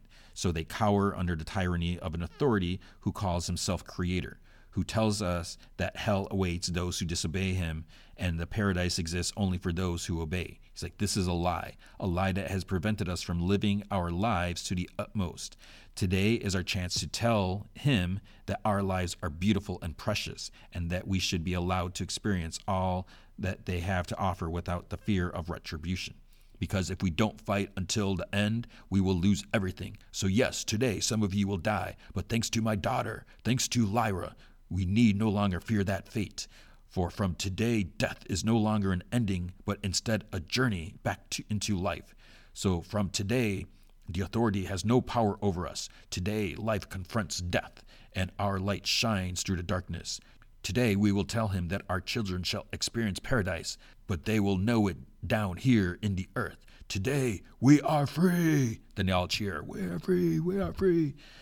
The cloud mountain has reached them. Serafina says, the kingdom of heaven is nigh. Asriel says, Let's bring it down, then, shall we? Asriel gets into an intention craft and he flies to the cloud. Just thunder lights inside. Um, to Stelmaria, he's like, I'm glad I said we didn't have to win this fight. Stelmaria is like, So there are advantages to not being the chosen one. Will asks Lyra if she's ready. And she's like, Sure. She's like, It can't be worse than the land of the dead, can it? Uh, at the battle, several witches fly up besides Asriel's craft. Several angels appear alongside Asriel as well. He he chuckles, but they're still outnumbered. You see like all these like orange, you know, they're the angels are like bluish, but the other ones are kind of like reddish orangish, and there's like a lot more. Will makes another cut. Xaphania's like, they're here. Asriel hears her words, and he's like, to the south, where the mountains rise from the plateau. And, and Asriel's like, attack. Serafina screams, as, as you know they fly into the enemy. Asriel tells Ogunwe, "It's time," and he's like, "Head to the southern perimeter." And Asriel starts shooting like a gun from his craft, like it's got weapons like, like shooting at the angels ahead of it. From a distance, Lyra and Will can see the lights of the battle, so they're there now. Will's asks, he's like, "How are we going to find Pan in all of this?" And she's like, "Well, at least we're in the same world as them." And she's like, "Pan and your daemon will be together, looking after each other." Xaphania gasps and tells uh, Mrs. Coulter that she's needed. Uh, and she's like, For Lyra? So Metatron is releasing the daemon eaters. He's turning all creatures against us. At first, I was like, Why? What can Marisa do? I totally forgot about what, what she could do. There's screeching specters flying. They move over a camp full of armed soldiers. As they, they move out, then the specters can be like heard, heard like growling. Marisa looks out over the camp. She's like on a balcony. The specters start attacking. They fly like all around a person, and then it's like just kills them. Marisa stands with her eyes closed, and as she raises her hands, and she's like, "Come to me." Soldiers uh, line up, are shooting, but then they stop because they see all the the specters start going up to where Marisa's standing, and then she like shoves her hands out and she like, screams, and then whoosh, she like obliterates them all. So I totally forgot that when she first went into the other world where the other knife bearer was, and, and that whole world was was uh, over overrun by these spirits that went after the adults, that she was able to control them. So I guess you know she did that as, as well here. So Will and Lyra are walking. They hear like a creaking in the distance. Asriel and Serafina fly next to each other. The battle's still going up up in the air. Um, Serafina's daemon Kaisa t- tells her that she found uh. I can never say his whole name. And Seraph- Serafina flies off, and Asriel continues firing. He's you know going to fight while she she goes. Will and Lyra come face to face with some soldiers. A gun. He tells him, he said, "Put down that knife." He's like, "You're Will and you're Lyra," and she's like, "Who are you?" I am Commander Ogunwe, and I'm here to protect you. I'll take you to Asriel's camp. Will's like, well, I can cut, you know, cut us there. And he's like, no, do not use that blade. And Lyra's like, he'll do what he wants because she's, you know, stubborn and annoying. Ogunwe's like, you see those angels up there? Now that you're in this world, they can sense when you use the blade. They'll know you're separated from your daemons, and they will, tr- you know, they will target them. We need to keep moving. It is not safe here. Serafina flies to Kaisa, and then she calls out to Pan, says that you know he's been through so much pain, but he must be reunited, reunited with Lyra. They're in grave danger. So Pan is in his uh, red panda form. He's hidden in this little little cavern. Then Pan quietly is like, "They left us." And Seraphine is like, "I know, but they have come back for you. We have to hurry. Will you trust me?" And then you see next to Pan, there's this little gray cat. So that must be Will's daemon. And then she tells Pan to take his bird form but then somehow they both do. So Will's daemon can take a bird, form, hasn't settled on a form either, I guess. So they both turn into birds. Lyra asks Ogunwe if her father sent him, and he like shh, he like shushes her because they're screeching nearby. And she's like, "Do you trust him? You shouldn't. He uses people." Ogunwe's like, "All I know is Asriel is proud of you." And she's like, "No, he isn't." And Ogunwe's like, "I personally heard heard him chanting your name in front of hundreds of his own troops." And she's like, "I I don't know why he'd do that. This uh, bad angel starts approaching Serafina as they're flying. It's like they're flying behind them, and she senses them, and then she like dives down. You know, they all start going down like towards the ground. She starts chanting this spell, and then some like black smoke or explosion, whatever, goes after the, the angel and takes it out. Ogunwe senses that they're all around him, so he has his soldiers take their positions, kind of like in this big circle. They turn on lights to kind of like look, and then they start shooting as as the they start leaping out. They're like cliff-ghasts or whatever spirits, and he yells at the kids head to the tower. At the camp, soldiers are grabbing more ammo. Then Metatron whispers to one, "Brave soldier, join me, serve me. There is no heaven for heretics. I am your only salvation." Then he, you know, then he starts saying it again loudly. You know, "There's only salvation." The soldiers are kind of being forced to their knees, and he says that he is their creator. He's like, strike down his enemies and they will be forgiven. Resist him and they'll be damned. Mrs. Coulter goes down some stairs and she hears, I am your only hope. So she goes out to this other balcony thing and she's like, Show yourself to me. The rumbling like intensifies, and she can see kind of like some structures, the building in the clouds. This path leads out from the balcony to the clouds, and Metatron's like, "You intrigue me."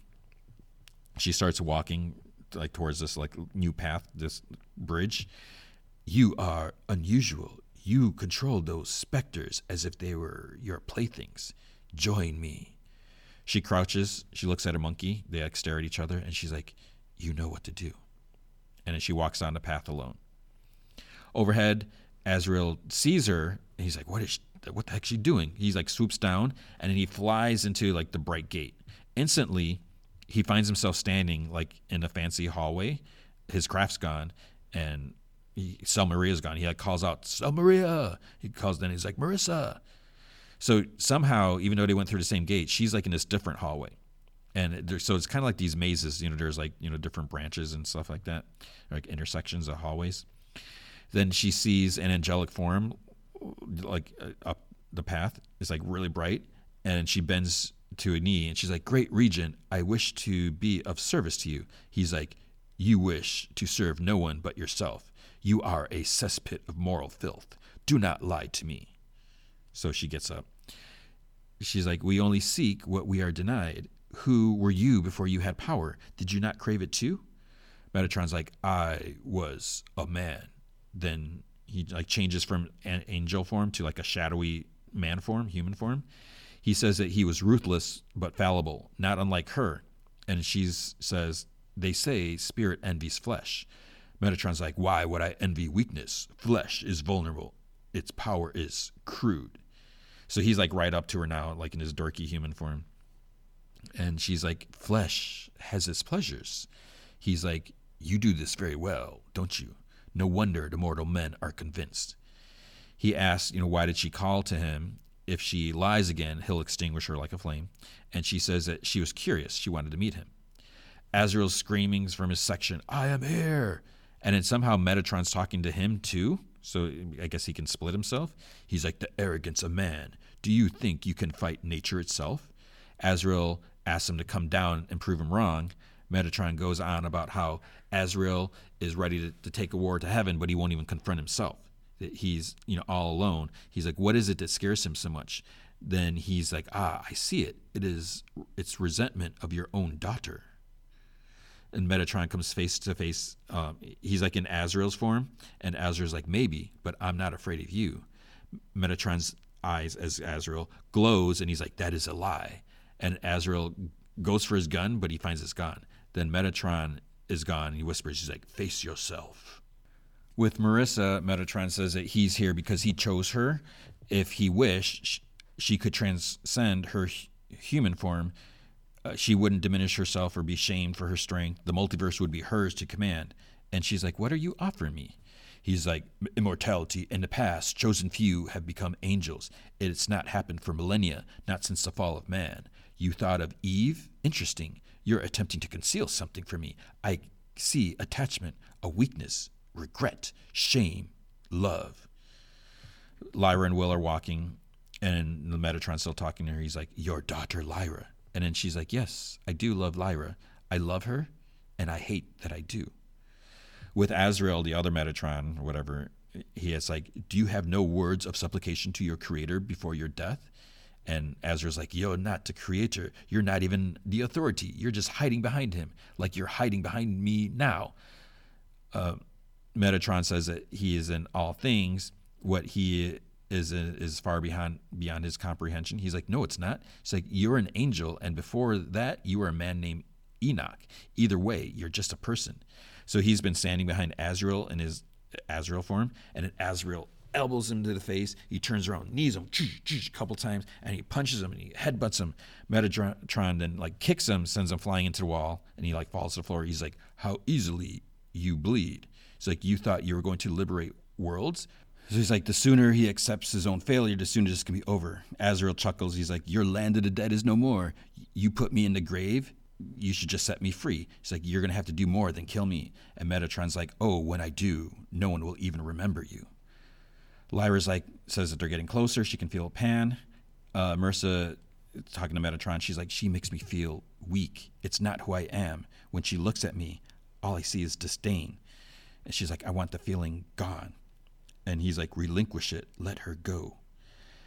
Asriel, uh, Metatron tells him that he's completely alone. No one cares for him. He's like, Marisa does. And he's like, she's here, isn't she? Uh, Metatron tells Marisa to free herself, and she's like, she's a part of me. Asriel starts calling to her, like wherever he's at. Metatron says that he can see inside her heart that she is capable of such betrayal. And she's like, Yes, I am. I am. The other Metatron says Asriel, he's like, You still love her, even though she's given you up? And he's like, He's like, Never. that you know, she would never give him up. And he's like, Yeah, I still love her. Marisa's like, I can give you Lyra. So Marisa is to betray them. Asriel says she would never betray me, but she she is. Then Marisa's like, I can give you Asriel, and he's trying to protect her. Metatron says that he doesn't need her to give him to her. That Asriel, because he's already broken him, and she chuckles. She's like, "Show me." The wall behind her kind of like dissolves, and Asriel's just lying on the ground. And Metatron's like, "Look at him. He knows he's beaten." Coulter's like, "Wait, I want to see I, I want him to see my face. I want him to see what I've done. So she walks up to him. He like looks up to her. He's like, Marisa, no. Serafina arrives at the base. She tells Pan and Will's cat to stay here and hide. It won't be long now. Will and Lyra find some soldiers that have turned on each other, so they're kind of like watching and hiding. Some are making others get on their knees and pray or something like that. Serafina like appears before them, and she says that their their daemons are in the tower, and then she's like cut them through to a safe world, and then she'll find them wherever they are. Metatron asks Asriel how it feels disowned by his child and now betrayed by the woman he loves. Lyra calls out to Pan. He crawls out from his hiding spot. He's like, "So you did come." and he doesn't seem too excited. Will's cat daemon comes out too. She looks at, at Will, and he's then she's like, Will. It's the first time she's spoken. Pan asks Lyra, she's like, How could you bear it? You know, leaving him behind. So he's like really upset. Asriel tries pushing himself away from Marisa and Metatron. He's you know he's still on his back. He's you know he's kicking back, and then he gets to the edge of, of the landing, and Marisa's like crouches down. Lyra says that they should be together, please. And Will's like, I'll cut, you know, you a window to somewhere safe. Marisa tells Asriel, look at his fate. She's like, look at your fate. Metatron grabs Asriel's chest and he like groans for some reason. But then Will cuts a hole and Metatron releases and he stands. The knife bearer is in this world. He's with your daughter. Marisa closes her eyes. Pan and the other um, go through the hole. The monkey runs down the stair and Lyra like watches it and she kind of goes to follow it. It runs, hits the switch, and all the capacitor things light up. There's some rumbling, and Asriel's like, for Lyra. And then Marisa helps him up. They both grab Metatron. Stelmaria starts running towards them, like barely staying ahead of like the wave of decomposing dust or whatever like that. She like jumps up like with her mouth open. All four of them fly over the edge. Asriel and Marisa, they still have a grip on Metatron. They're just like falling and falling. Lyra stares at the monkey, and he just looks back at her with this like sad eyes. The place in a cloud starts crumbling. Metatron's like yeah, yelling. Asriel looks up and sees Stelmaria turning to dust. The monkey reaches out to Lyra, like reaches hands out. She um, reaches her hand out, and the monkey turns to dust as before they touch. And Marisa's just like falling. Lyra like starts crying, like wipes her eye because she knows that her mom's dead. Uh, Serafina she's like, you know, she's like, the, the battle's over. The cloud dissipates. Soldiers start to get up. Will and Lyra walk to the balcony. It's, it's like daytime now. It's bright. And she's like, the cloud's gone. It's all gone. The war's over. And Will's like, Asriel's won. And she's like, I think so. They like walk through the camp. And then there's this giant cube from the, the cloud that like fell. It's like in the middle of the camp. They hear like something in there. Will's like, well, I'll cut through. I'd be like, um, I'd be a little cautious. Um, Meanwhile, Ogunwe is reunited with both his daughters, so it seems like his daughter's, I think his daughter's back to normal because she was like in a trance before. Inside the cube, there's like this old like angel cowering, like laying on this like little thing, and then it turns to dust and it's gone. Serafina smiles at Ogunwe and his kids. Then Lyra asks Will if they can go now because she wants to see Pan. He cuts and they walk through, and that ends. One more episode. So that was the war. So I guess they defeated Metatron. But where is the actual authority? Was that the authority in the cube? Was he in there hiding? Did Metatron have him locked up? So I'm, I'm a little confused about that. And I don't know if I'm supposed to know who that was because I don't think that was Metatron in the cube that died because he fell over with them. But now Marisa and Asriel are dead too because their, their daemons are gone. I guess it's a good thing there's only one more episode because everyone's gone. All right, so now to keep things sequentially as they, they come out during the week, we're going to talk about Star Wars The Bad Batch. So uh, the show's back. And with the first season, I, I did there's I don't know how I really feel about Omega. And I know Omega is supposed to be like this big deal because Omega is is a unaltered clone. So that means that you know she is more superior in some ways because you know there's there's no possible flaws or or I don't know. But at the same point, it's like how I still don't know how they changed her gender if she's a, clone of of Jango, and um, but part of the thing is she can still be a little annoying, but she's young, so I, guess we have to excuse that. So um, I, I, guess I have to say it is kind of a good thing that we had two episodes this week because the first episode, the way it ended, it, it like wasn't even like I guess you could call it a cliffhanger, but it was just like, wait, there's there's you can't just end it there. So season two, episode one, spoils of war. It starts off the clones are like running through the trees on like some beach. Wrecker's carrying like this big crate, and they're being chased by these creatures because uh, their their plan to retrieve the stuff didn't go according, you know, didn't go smoothly. Things didn't go according to plan. Um, I think Wrecker uh, hit some pods that woke these creatures up or something like that. So Meg is sitting on a ship. She's like waiting. Um, Tech is on there too, and he comments about her taking a break and not reading the scanner because she's supposed to be trying to learn about every ship um, in the whatever uh, in the in the Imperial fleet or whatever different types of ships. But then Hunter calls Tech about needing to get a pickup, and then they they try taking off, but the ship gets attacked by some uh, the big crap creatures because there's like a like a line that was out. I, I don't know if they were fishing or something too or whatever. So then, of course, Omega falls out, but catches onto the line that the one is hooked onto. She was able to shoot it with like her energy bow, and and she shoots from where she's at. She's able to shoot a couple off the top of the ship. So, as annoying as it is that she fell off, it was kind of, I guess, advantageous that she did. She gets back in. Then they, you know, they drop the line to the others, and they come up with the crate. So everything is fine, right? Then Hunter says to her that he appreciates uh, the backup, but you know he wants her to next time to stay inside the ship. And she's like, "Well, I'll try, but it was still pretty fun." So it's like, oh my god, you know, eyes rolling. They go back to Sid's place to you know deliver the tech, and they they find some lady in with Sid in her office, and I don't know if we're supposed to know who she was. I didn't look it up. I don't, I don't know. I feel like she may have been in the Clone Wars, but I could be wrong. So uh, Sid apparently told her, her about them being um, clones on the run from the Empire and everything like that. And they're like, wait, should you be, you know, why are you telling everyone this? And, and Sid's like, oh, don't worry about it. She's, you know, one of my most trustworthy or one of the most trustworthy pirates I know. And then uh, Wrecker has to help her carry the crate. So it's like the crate that they retrieved was for her. It's like they didn't even bother checking it or anything like that. But she gave Sid some intel for their next mission. So Sid tells them that they're going to the outer rim, and she turns on this holo, and then Tech comments that it's a uh, Castle Sereno. It's the former home of Count Dooku, and Omega's like, "Who's that?" And Sid says that you know, with, with Dooku being dead, his entire war chest is up for grabs. The Empire has already started pillaging the palace, but there's still time to go before everything is gone. And Hunter's like, uh, no, it's like too much of a risk. Which, if you think about it, it's like they don't want to be seen by the Empire, but you're going to go to Count Dooku's place where the Empire is like there retrieving his stuff. And then, yeah, it seems like a crazy idea. Then Hunter's like testing Omega on like different shuttlecrafts and stuff like that. Meanwhile, Sid is talking to Echo Tech and Wrecker. And then she's like, okay, then we just have to convince, you know, Hunter. And so he overhears them.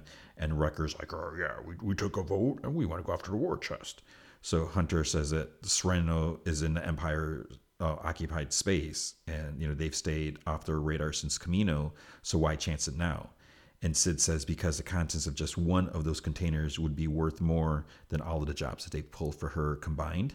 So they could buy their freedom. And Hunter's like, we're already free. And she's like, oh, it's cute that you think that. She's like, it's only a matter of time until Empire comes there to her place. Then her little operation would be over, and that would mean no more jobs for them if they were to pull off this heist, then they'd have the means to disappear and they could have a future. So it seems weird. So she's basically saying, yeah, if you do this, then you can be free. And then she loses like her, some of her best operatives. I don't know if, how many other people she has doing jobs for her, but obviously these guys are good and you know they have skills and all that. So she's basically like, like yeah, do this job, and then you won't be working for me anymore. But Hunter looks over at Omega and then he basically changes his mind because he realizes he doesn't want, you know, this life for her. Or he wants her to be able to have a future. So Echo talks to Hunter on the ship and he says that he knows why he agreed to the mission, but he's like, they can do better things with the fortune than hide with what they're up against. You know, they have to be prepared to fight. And that means, you know, numbers and weapons. Hunter says that that's not the kind of life the kid deserves. Echo says, yeah, but their lives are like this because of Omega. And Echo says that, you know, taking her off Camino was the right thing to do, but there are others out there who need their help as, as well. And they, they've seen what the Empire is doing throughout the galaxy, so they should be doing more. And of course, Omega overhears this conversation from her little room. So she's like going to be feeling bad. The shuttle lands, the five head out. They they get to where the city used to be and it's like decimated. So there's imperial orbital bombardment, same thing that they did on Camino. By they get close to the castle, and they see like these big freighter ships like are starting to get transport, you know, like taking stuff off the, the planet. Tech says that their window of opportunity is quickly closing. Echo says that there's over 40 troopers down there by the ships. And Wrecker's like, oh, that's nothing. But Echo mentions that there are Imperial escort ships for each ship as well. Hunter says that, you know, to head to nearest container, grab what you can. He'll be eyes on the ground. He'll stay around there. And if things go sideways, he'll basically call, cause a diversion as they, they get close like the, uh, to the container, that the second one of the three freighters takes off. So now, you know, this is our last shot. There's some roaming security patrols, so they have to be careful. Hunter starts like planning explosives around, just, you know, the, the, I guess planning ahead. Wrecker then, you know, they, they open a container to get in, but Wrecker stuns a trooper that was walking nearby and then um, they're they're like, well, don't. What if he has to check in? You know, they're gonna know that he's he's missing or something like that. But they start looking through the crates for like different high value items. The other one of the, the troopers notices that that guy, the one trooper, hasn't checked in. So they hear the guy's calm as they're calling him. So they tell Hunter that they're going to need a diversion now. So he sets off the explosion. Troopers head towards the explosion, and um, they get a chance to start taking some stuff. But the, the troopers aren't sure what caused the explosion. So one orders the third transport to leave. The door closes while Omega Tech and Echo are inside. So Echo says the container ex- is externally sealed, so he can't open it. So now it's starting to go up into orbit, or it's, it's, it's taken off. Not in orbit yet, but it's taken off, and they they're stuck in there. Hunter and Wrecker start stunning some of the troopers nearby. And this is kind of the silly thing is they don't shoot anyone. They they like stun everyone, which is because they're supposed to be the good guys. But it's just okay. So you know they're, they're shooting all, all these um, troopers, whatever. Then they're seen by some others like a ways off. So they they report that they have a perimeter breach. So then Hunter and Wrecker they kind of jump on the side of the cargo container, but the ship is still rising, so they end up dropping down onto a building. Tech tells them that if they can get to the ship's main hold, they could probably commandeer an escape pod. Hunter says, well, um, that they'll get to the Marauder, their, their ship, and, and go after the, the escape pod and pick them up. But Wrecker says that that's going to take a while because he you know points out that there's a bunch of troopers headed their way and they're now they're starting to shoot at them. So they have to duck inside the building. Inside the freighter they get spotted. Uh, troopers are ordered to release all the escape pods because they figured that they're going to try to you know jump out of there. So now they need to figure out another way off but then omega's like this is a class 4 freighter right and so basically containers on class 4 freighters are equipped with re-entry thrusters so they can escape in a cargo container and Tech like looks at a scanner. He's like, "You are correct." So he's he's like, "I'm impressed." So all her studying did pay off. However, the containers must be ejected before leaving the atmosphere. So more troopers find them. They start shooting. They're running. They have to leave um, the crate behind. So you know they're, they're they were carrying some stuff that they wanted to take with them. They had to leave it there. So hopefully they'll be able to grab something else. Hunter and Wrecker are pinned inside um, this big room. At first, I thought it was like Dooku's throne room or something like that. But there's like there's this big control panel, so maybe it was. I don't know. It doesn't really matter. But they're getting shot at. They're hiding behind this this control panel thing, and it appears that they're actually standing on some sort of lift. So there's no other way out. So Hunter tries activating it, but then the controls get shot, so it gets jammed. Wrecker's like, "Well, I'll I'll take care of it." So he starts jumping on it, and Hunter's like, "No!" And then it just falls. They they go straight down. Tech released the cargo containers, and so now they're all falling, but the reentry thrusters aren't activating. and the container is falling and tumbling, and then that's where the episode ends. So it's like, it's like, like that's it. You can't can't end it there. So then, season two, episode two, ruins of war. We see the container. It's like gaining speed. Omega's like, "Don't worry." It's like the reentry thrust- thruster should activate soon. We're waiting, waiting. Then they finally start up. But the problem is that they can't steer or control where they land, so they have no idea where they're going. Hunter and Wrecker try finding a way out, out from where they're at. Tech in, informs them that they should be crashing up north by some trees soon. When it does touch down, it's just like slides and smashes through a bunch of stuff. They stop, of course, teetering like on a cliff edge, but they don't realize because they can't see outside. So they don't know that they're like on the edge. Then as they're walking, it starts teetering over, and then uh, Tech ends up getting hit by like a falling crate. And he tells them, you know, he's just like, "Oh, my left femur has been fractured by approximately 150 kilograms of pressure." So basically, he, he broke his leg. Echo climbs up to, to check where they've landed, and he's like, "Oh, we still haven't landed." So they're like on the edge of another like cliff, like out, out outcrop or whatever. A clone trooper commander is uh, told that the containers crashed in the forest. He wants confirmation that the thieves inside didn't survive, and then this other one shows him a grappling hook that they found, so they know that the the, the other two, Hunter and Wrecker, that they've made their way into the city. So they're I don't know how many troopers, but they're like spreading them all out everywhere to try to find everything. So at the container, they manage to pull Tech up outside, but now they have to hide. They have to get away from the container. But Omega's like, we can't just leave the war chest. Echo's like, well, we don't have time. We have to get out of here. Hunter and Wrecker see that they're setting up a perimeter search. Hunter says that they'll be monitoring the com channels. So he calls Tech and he's like, Havoc 2, the fourth sun is setting. Plan double zero. And Omega's like, what's that mean? And Tech says it, it means go radio silent. So Omega notices someone's behind them, they're being followed. And then Omega comes up behind some old dude and he says that he, he lives there. His name is Romar. Then Echo and Tech come up and Echo says that he could be working for the Empire. He's like, Me? He's like, Aren't you working for the Empire? So Tech detects a heat signature nearby, so he figures that must be where the dude lives. And he's like, How'd you how'd you know that? Or how'd you figure that out? So he he's like, Well, I guess I'm supposed to take you there, huh?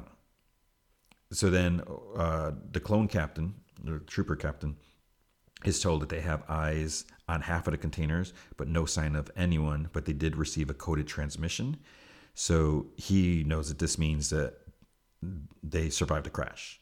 So he says 50 containers were released. He wants eyes on all 50.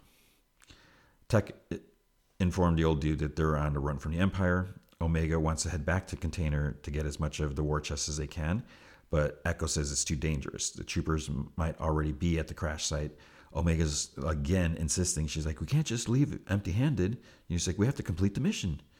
The old dude says that they should stay away from the cursed war chest. He's like, Do you think Dooku funded his war effort by only stealing from the outside worlds? Like, no, he took from us, his own people. His quest for power is why our city is now buried in rubble. Omega says that they'll help him get it back. You know, there's enough for all of them, but he's like, I want none of it. He's like, let the Empire take it. He's like, the sooner they're gone, the better. Same goes for you. He's like, no offense. Wrecker and Hunter, they managed to make it to an old separatist tank. There's like a couple of them. They're trying it, but there's no power in either of them. Uh, but unfortunately, they don't realize this. They're spotted from a distance, like like through the binoculars or whatever. Omega's watching the dude in the room below. Um, Echo and Tucker arguing about the, the Empire is growing stronger. They're doing nothing about it. Echo, he gets frustrated, so he goes out. Dude comes back up with some stuff. Then Tech asks if the container, he's got this one thing. He's like, is that a separatist archive? And dude's like, it's like, not separatist. He's like, Serenian. So then Tech says that he can help him like open it up. But then Omega gets an idea because she's still like in the room below you can probably figure it out. She's going to go back to the container. Wrecker manages to get one of the cannons working from the tanks, and he like dismantles it, takes it off, and then they start getting shot at. The shuttle comes at them. He shoots it down, and he he starts laughing and everything like that. Tech tells the dude that his data has been restored, and he's surprised and he's pleased. And an Echo come in. He's like, "Where's Omega?" and a dude notices because Omega was looking at this kaleidoscope thing, and it's like lying on the ground, and he's like, "Oh, my rep- repelling cable is gone." So they both go out after her. Hunter and Wrecker are trying to get to the Marauder while they're being chased. Some troopers on speeder bikes detect like another container nearby, so they go to check it out, which of course is the one that that Omega's headed to. So Echo gets to the container, sees that the cable, and calls down to Omega. Speeder bikes arrive and start shooting when they see Echo. So he jumps down using the cable. Surprisingly, the cable gets shot. So we have to assume that was a lucky shot, right? Since stormtroopers are horrible shots. So he jumps inside the container. He closes the door. Omega holds up a backpack and is like, "Look, I packed it with all the shiny stuff. There's like a bunch of jewels and stuff like that." And he's like, "Did you hear the blaster fires? Like, we need to go." Troopers outside request for backup. They think that they have one thief pinned because they don't realize that Omega's in there too. So then they're, they're told the gunship is on their way. Tech hobbles up and he manages to stun one, but then there's still two others. They start firing at him and he's like hiding behind a tree. Hunter and Wrecker reach the Marauder. They um, they're gonna head to Tech, but then three of the escort ships start firing on them. So Tech manages to take uh, the two out, the two guards, and then he falls over. As far as the container, it starts shifting. Omega falls, and then the jewels fall out of the backpack. So she tries like scooping them back in, but then they slide over the edge, and Echo's like, the whole container is about to fall over. And she's like, no, I can still get them back. She's like, I have to. And Echo's like, like forget about the war chest. He's like, it's not important. And she's like, yes, it is. I heard what you said to Hunter on the Marauder that you don't have a normal life because of me. And Echo's like, he's like, please. He's like, you have to let it go. He's like, we, and they just like barely make it out before the container falls over. So the old dude wakes up Tech. He said that he heard blaster fire and he thought that he might need some help. And he's like, and I guess I was right. So Tech calls down to Echo and Omega. Another shuttle approaches, starts firing at them. More speeder bikes show up. Tech takes them out with, you know, the other stormtroopers had like a cannon set up there. The Marauder arrives. They get in. Um, the dude, the old dude, he tosses a kaleidoscope to Omega, tells her to keep it, and he's like, "Remember what I said, whatever." He's like, "Now get going." He's like, "More will be on the way." And Tech's like, "Well, what about you?" He's like, "Oh, you know me, I'm a survivor," so he's gonna stay there. On the ship, Echo comes up to Omega, and she's says that she's sorry that they lost a war chest, and he's like, "Oh, we'll manage without it." And she's like, "But I wanted to make things better for you." She's like, she says that she knows that they gave up everything because of her, Echo says it's a good thing they did, or they might be fighting for the Empire right now, or worse. So they made the right choice, and he says he'd do it all again. The trooper captain dude, he is visited by Vice Admiral Rampart. So Rampart was in season one. You know, he's like going after the clone force. You know, he's been charged to, to go after them or whatever. So uh, the trooper captain tells him that they've recovered 85% of the war chest, and he'll improve that number. Rampart says that his failure to ensure the transfer to cargo is not while he's here. He's there to address some inaccuracies in his mission report. He says, You stated the would be thieves you encountered were the rogue clones from Experimental Unit 99, yet that is impossible. Their squad perished during the fall of Tipoca City. The captain's like, Well, your intel was incorrect, sir. He's like, I had visual confirmation on two of them. He's like, They're alive. Rampart's like, I see. He's like, If government, Governor Tarkin were to learn of my misstep, then I would be at risk, and that cannot happen, which is why a new report will be submitted, one void of any mention of Clone Force 99. He turns to leave, and the captain's like, Sir, he's like, I will not falsify an official report. Rampart says, like, I understand. He's like, I will. And he's like pointing a blaster at him. He shoots him and he falls over the edge of like a cliff. And that's where the episode ends. So Rampart knows they're alive. So that's bad news for them. But no one else knows.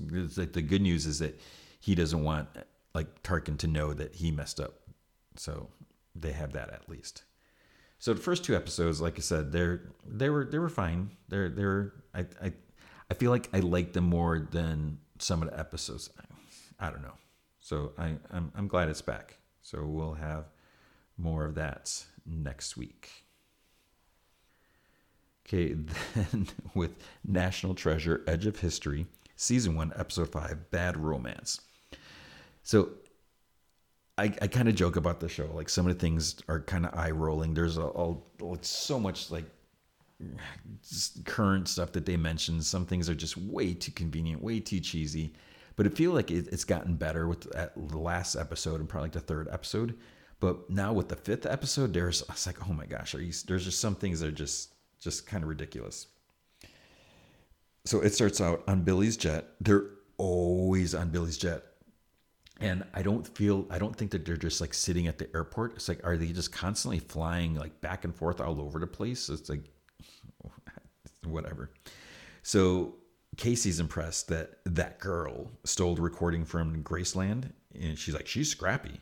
So then this new, the new dude that appeared like last episode, whatever. His his name's Dario, by the way. He's like, oh, she may be scrappy, but she's no match for my tech. And he pulls up this video of like a pyramid, the feathered serpent. So it's an ancient Mayan snake deity that appears only twice a year during the equinoxes. So when the sun sets, the serpent looks like it descends the steps. He's like, it's an illusion caused by the setting of the sun and the shadow cast by the, the temple. And he's like, I just need to figure out where this is. Billie, of course, like, it's in Chichen Itza.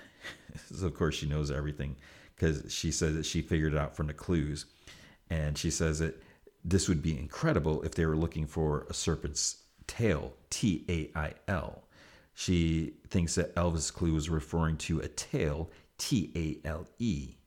So written by the, the twin-tongued serpent, Cortez, Cortez's translator and member of the Daughters of the Plumed Serpent, Malinche. Dario's like, oh. And she's like, oh, isn't going to find it for us, Dario. He sits up and he goes to like Wikipedia in case he's like, he's like, this is your high tech, you know, because he's using Wikipedia he pulls up a bunch of stuff like all over. Uh, like he's got like super shortcuts on his keyboard. Like all uh, this stuff happens, and he's like the Azcatitlan Codex mentioned Malinche, but there's nothing written by Malinche. And Billie's like, he asks, he's like, well, if nobody knows about it, how are we going to find it? Which that's like the whole point of what they're trying to do is find things that people can't find. She's like, because we have well to do friends in low places. Tasha, meanwhile, has a scanner and she says to Jess, she's like, sweeping for bugs is a waste of time. And she's so apparently she's also like a bug expert because she makes YouTube videos. So she knows how everything about bugs. Tasha says, and, and this my whole thing was I I was like, they probably bugged his computer or Sadusky's computer. So Tasha says, she's like, five minutes ago, you know, you were convinced it was Liam. And Jess is like, I know. She's like, but I can't just accuse him of something if, if I'm not sh- sure of it. And Tasha's like, well, we weren't bugged. So she like scanned the whole place and couldn't find any any bugs there. But Jess is like, Liam's not a traitor. He's doing this for his dad, just like I am. And then she's like, what about Oren? He's an oversharer. And we did play the clue for him the other night. And Tasha's like, nope. I already checked all his conspiracy subreddits. so eye roll here. Uh, so basically, you know, wouldn't there be like tons of posts on a subreddit, of, especially if it's a conspiracy subreddit? And I mean, and maybe I guess if she looked at his post, like if she went to his account and see what he posted, but it's just whatever. So Tasha's is she's like certain it's Liam, and then Jess's phone dings. It's Liam, and Tasha's like, "Don't answer that," and just like he wants to go to the governor's mansion. he wants her to go to the governor's mansion with him to check out Meriwether Lewis's journal. And Tasha's like, oh, just ghost him. And just the fact that they used the, the phrase ghost him, it's like they're trying to be like cutting edge on hip terminology. Jess is like, well, why would he ask her to go with him if he's the mole? And Tasha says that he's clearly using her to feed information to Billie. And Jess is like, well, what if, you know, I'm wrong about Sacagawea. She's like, I need to look at, at Lewis's journal and find that clue. So, she, you know, she'd better do it now. At an auction house, Billie walks in, just interrupting the bidding process. And she's like, You know, the last time I saw them, whatever was being sold or being bid on, she's like, They were in the British Museum. Now they're here in your little black market auction. Don't worry, I won't tell and then the bidders are like all the people are like mumbling to each other about something. And And then she tells the auctioneer that she comes bearing gifts. So this is all in the middle of this auction process. You know, she's doing this in front of all these people. Like, who cares? What third time? She says the, the one thing, it's it's the one thing that he wanted for a long time. So she opens this case, and it belonged to uh, this famous Roman emperor. And dude's like, Caligula's lost mosaic. And he, it's so stupid. He reaches out to touch it, and she's like, "Don't touch." So it's like this guy works at this black market auction place, which is super old and rare stuff, and he's going to touch this. It's like you're such an idiot.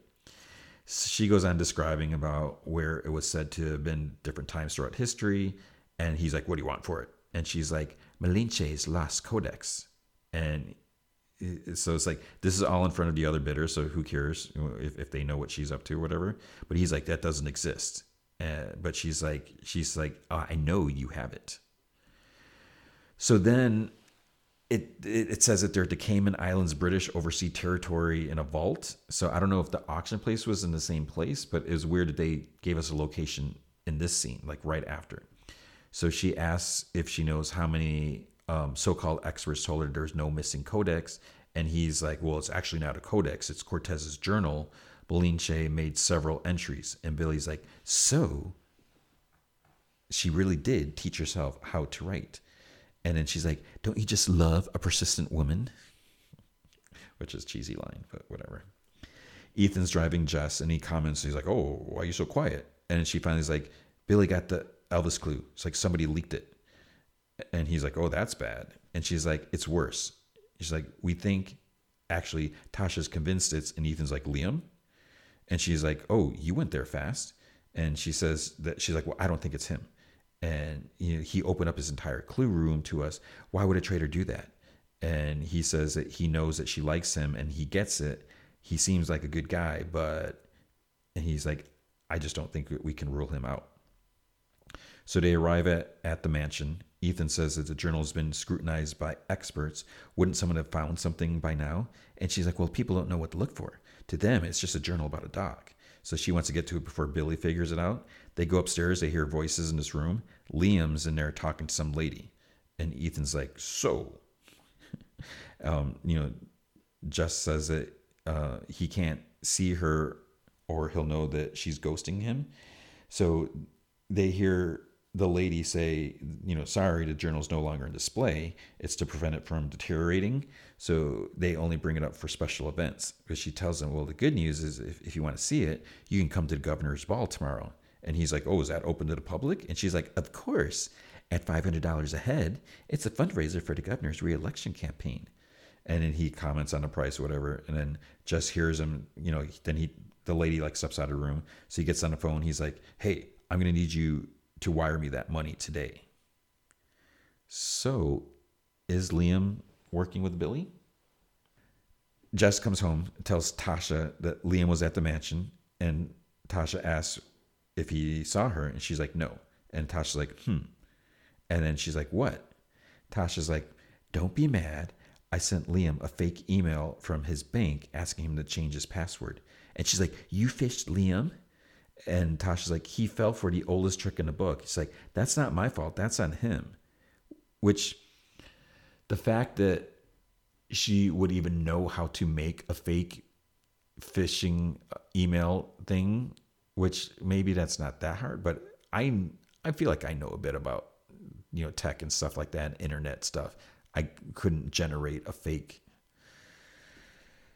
whatever. So anyways, she's like it gave me access and she's like, "Come check this out."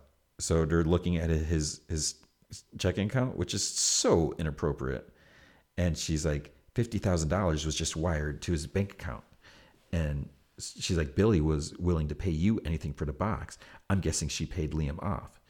And Jess thinks back to Peter saying, "Trust no one," and Jess mentions that she's about to spend the next six hours working right next to that weasel and she's like, what am I supposed to do? And Tasha's like, well, I'll tell you what you're not going to do it's to mention anything about the treasure hunts. At the restaurant, she heads out to table to clean up. And then he comes out there and he's like, it's like, oh, did, didn't you get my text just, you know, just earlier? And she's like, she doesn't even look at him. And she's just like, oh, sorry, my phone died earlier. He's like, oh, that's a bummer. He's like, I went and checked out the journal. He's like, but I couldn't get a look at it. but it's going to be on display tomorrow. So I got us two tickets. And she looks at him. She's like, two tickets? Aren't those like super expensive? And he's like, nah, it's no big. He's like, I was able to swing it. So can you go?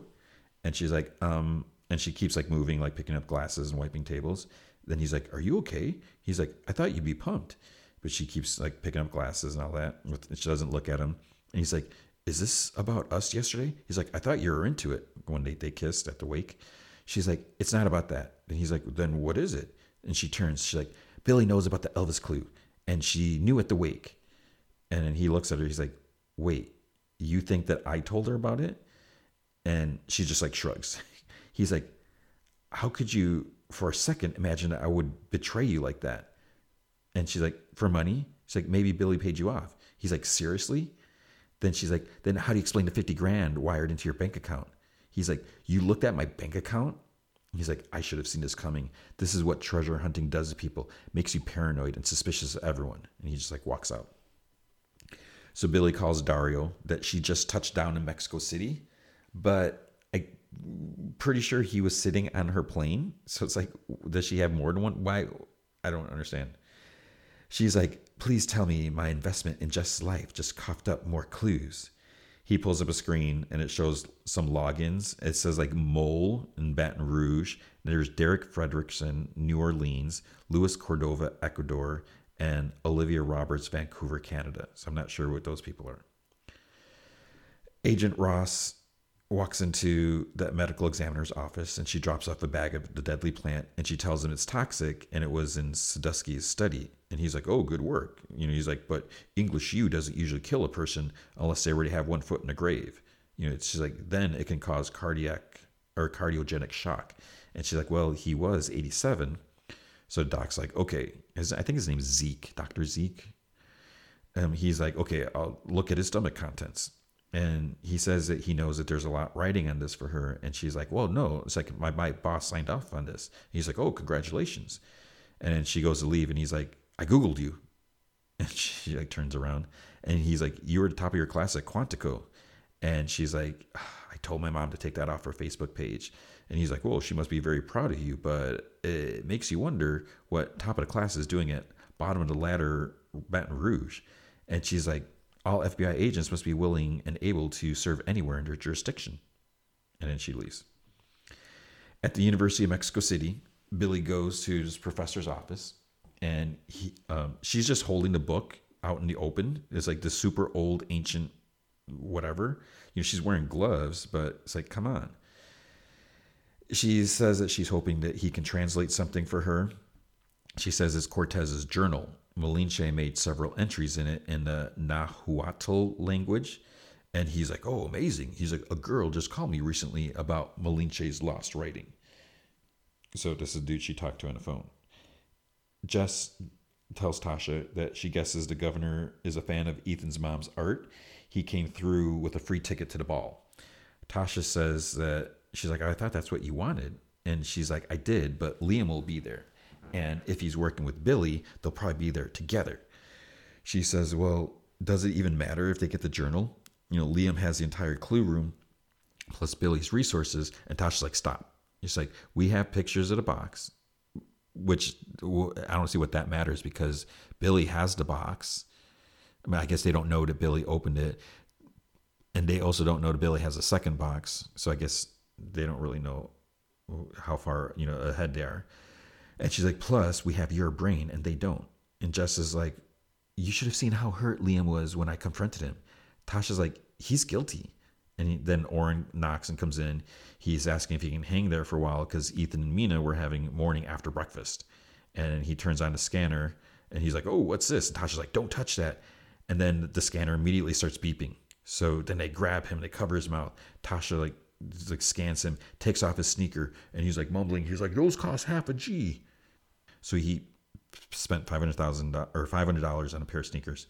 Jess um, writes a note saying that his shoe is bugged, and then Tasha goes on her laptop, turns on one of Oren's uh, his YouTube channel because he has his own YouTube channel too, a shoe unboxing video, puts a laptop and a shoe in a closet, and Jess is like, "So Liam's not the mole, Oren's shoe's the mole," and Tasha's like She asks, she's like, when's the last time you wore those? He's like, you don't follow my sneaker Insta?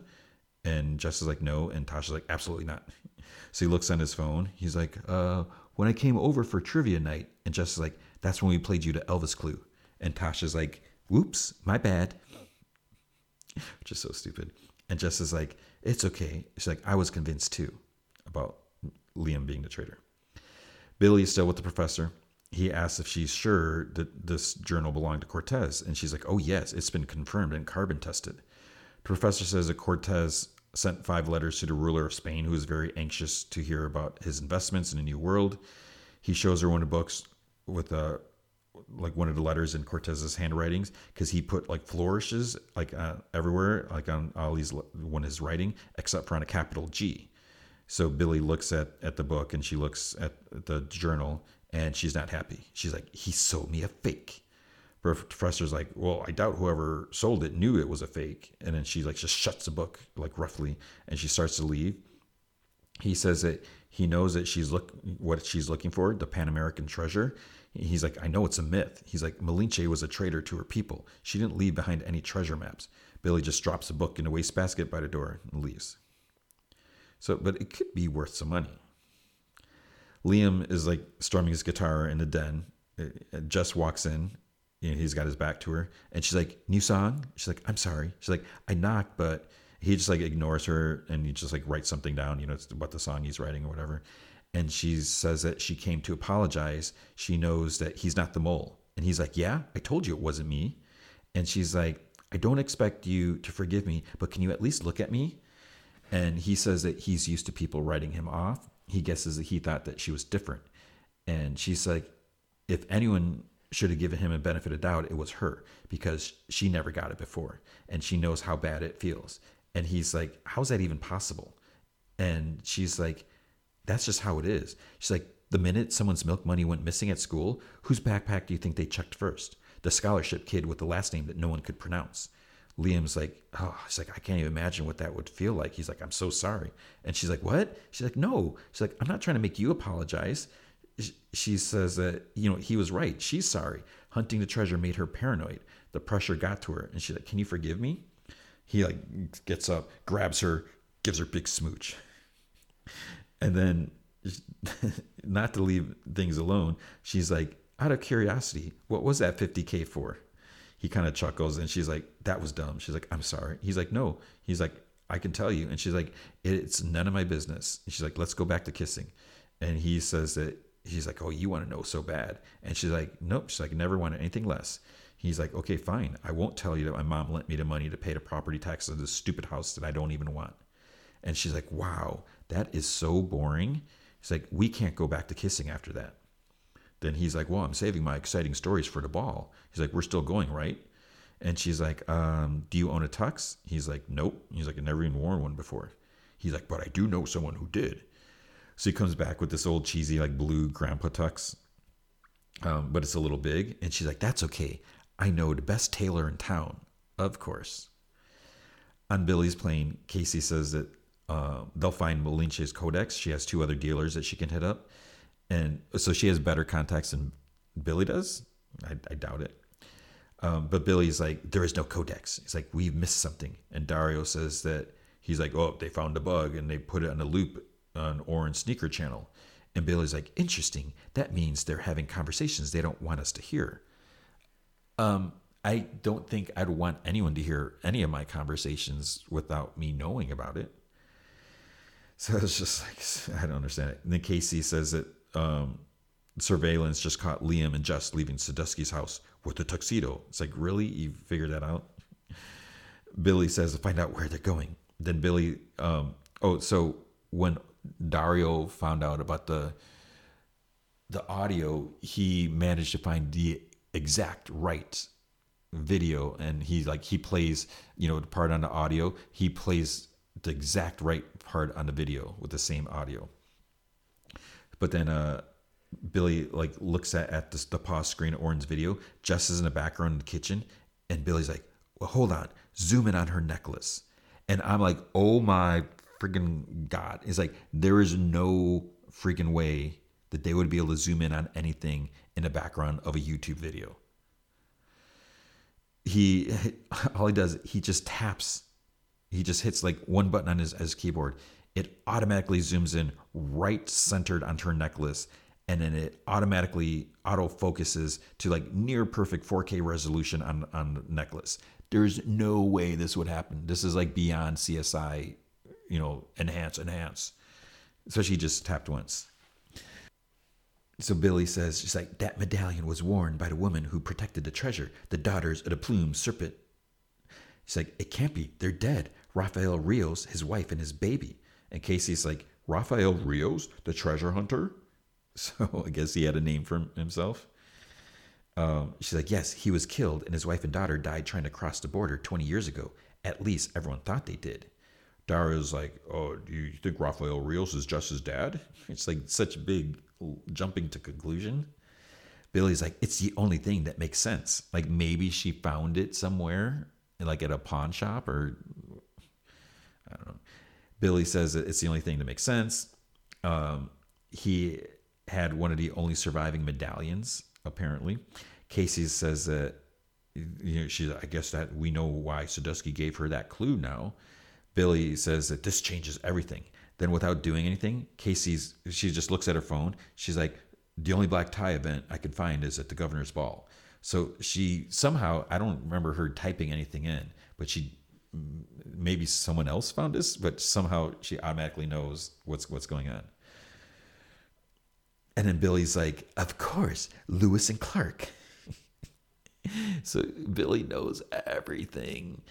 And I'm just like, oh man. So she goes through all the pieces. She knows about the journals, the governor getting shot, being ruled as a, suicide, as a cover up. One of only few known journals about his dog. But Casey's like, she's looking some stuff up. Guess what kind of dog it was? So I guess Billy doesn't know everything because she didn't know what kind of dog it was. And but she's like, it was a Newfoundland, which is part of the clues or whatever. Billy says Jess is a clever girl, just like her father. And Casey's like, looks like we're going to that ball. Oh, who's that? The ex, the expert tailor is Oren. So he's um, Jess is waiting in the other room. Oren's you know doing some stuff. Then he comes out introducing my fashion show, blah blah blah, stuff like that. Liam comes out. He just has the pants on and like the the, the jacket with no shirt underneath. And I'm I'm assuming Jess is like admiring his his chest or whatever like that. And then stupid Ethan comes in. What's going on here? He's with Mina, and Liam like starts buttoning up his jacket, and Oren's like, "Oh, they're going to the ball." Ethan's like, "Wait, who was?" Uh, then Jess is like, "It was Oren's shoe," because he's like, "You know, who's the mole?" Ethan says that he's like, "Well, my mom just got you one ticket," and she's like, "Yeah, but Liam got two, so now we have an extra." Mina's like, I have an idea. It's like, I'll buy a ticket and then we can go too. Double date, the biggest bash in Baton Rouge. And Ethan's like, yeah, fun. So the Dr. Zeke medical examiner dude, he meets Agent Ross at her office and he's like, You were right. The English yew killed Sadusky. So he asks if she has any suspects. And if, then she starts like giving out information. I don't think she should be saying anything she's like, well, the grandson initially because he inherited a house, but he's the loner musician type. And Ross says, then there's a, the grandson's girlfriend because she was the last one to see him alive. And Zeke's like, yeah, the last person to see a victim alive is always a prime suspect. And then she's like, except that she admitted that to Ross when she came in to report a kidnapping. And he's like, kidnap? Who's kidnapped? And she's like, I don't know. It's like she wouldn't tell me. Then she gets an idea. She's like, I owe you one. And he's like, coffee? He's like, I like anything with nitro in it. And she's like, deal. So she looks up USS Kidd on her phone. She calls him. She requests security footage. So she's going to see that Jess was there and she's going to see Billy maybe get on on the path of looking her up. Tasha asks Jess if she has a plan, and Jess says, Go in, look at the journal, take some pictures. And Tasha's like, Isn't under lock and key? this is part this is the other part to bug me. This is why so many things in this episode but just as like it's a digital lock. And so it's like how would she know that? Because it wasn't on display when she went there. She didn't go into the other room. So it's like how would she know that it's it's a digital lock? And she's like and i was hoping you could find a factory reset on it. And tasha calmly says if you know to make and model. So it's that easy.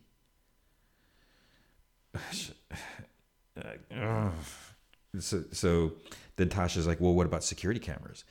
And then just puts on some sunglasses, like, and the, the governor values his privacy. So it's like, I whatever.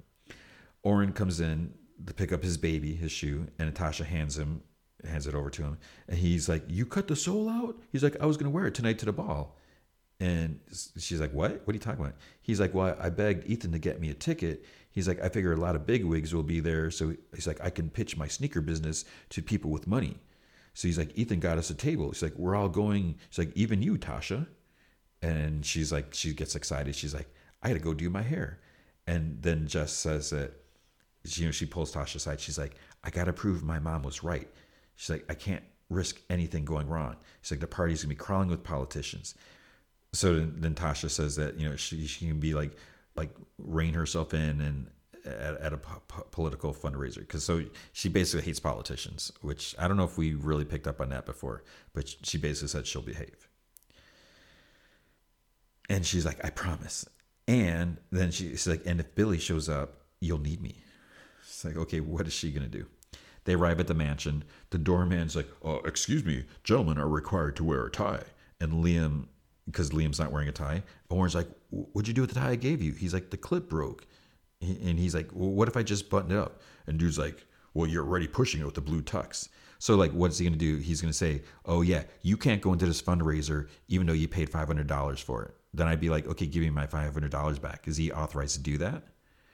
Then Jess gets an idea, tears off like a ribbon from her dress or whatever like that, and she mm, ties a tie.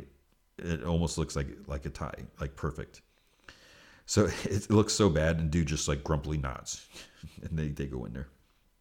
Ethan and Mina are already inside. He gives Oren like a list of things that he can't say or do tonight, and he says that he's like, I expressly came here to say and do all of these things.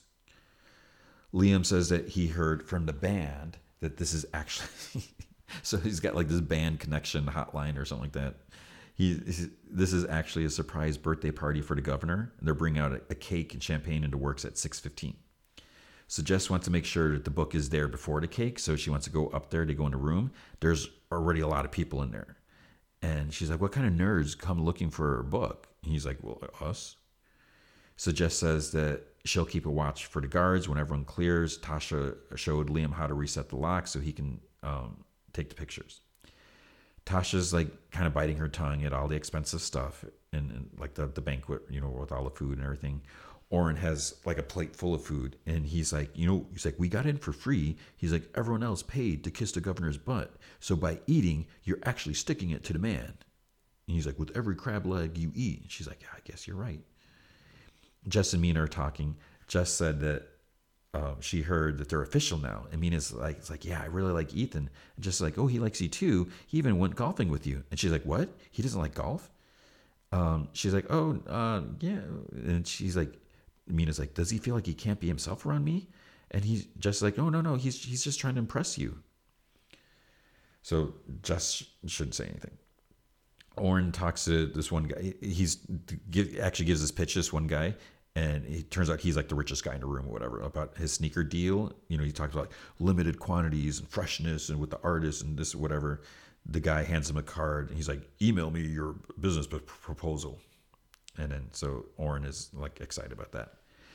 A song starts playing, "Bad Romance," I think, by Lady Gaga, and Oren's like, "Oh, this song! I can't believe this is playing." You know, whatever and because apparently Jess and Ethan did a routine for like a talent show or something like that in middle school, and then they brought it back during prom. So he's like, "It's a sign," and Jess is like, "The cake is coming out in less than ten minutes," and so, and then I think Liam's like, "Yeah, but the song is only a couple minutes or something like that." So they go to the dance floor, and he's like, "Well, it's been like five years." She's like, "I don't even think I remember the steps," but they know it, of course. They start doing this whole dance routine like that.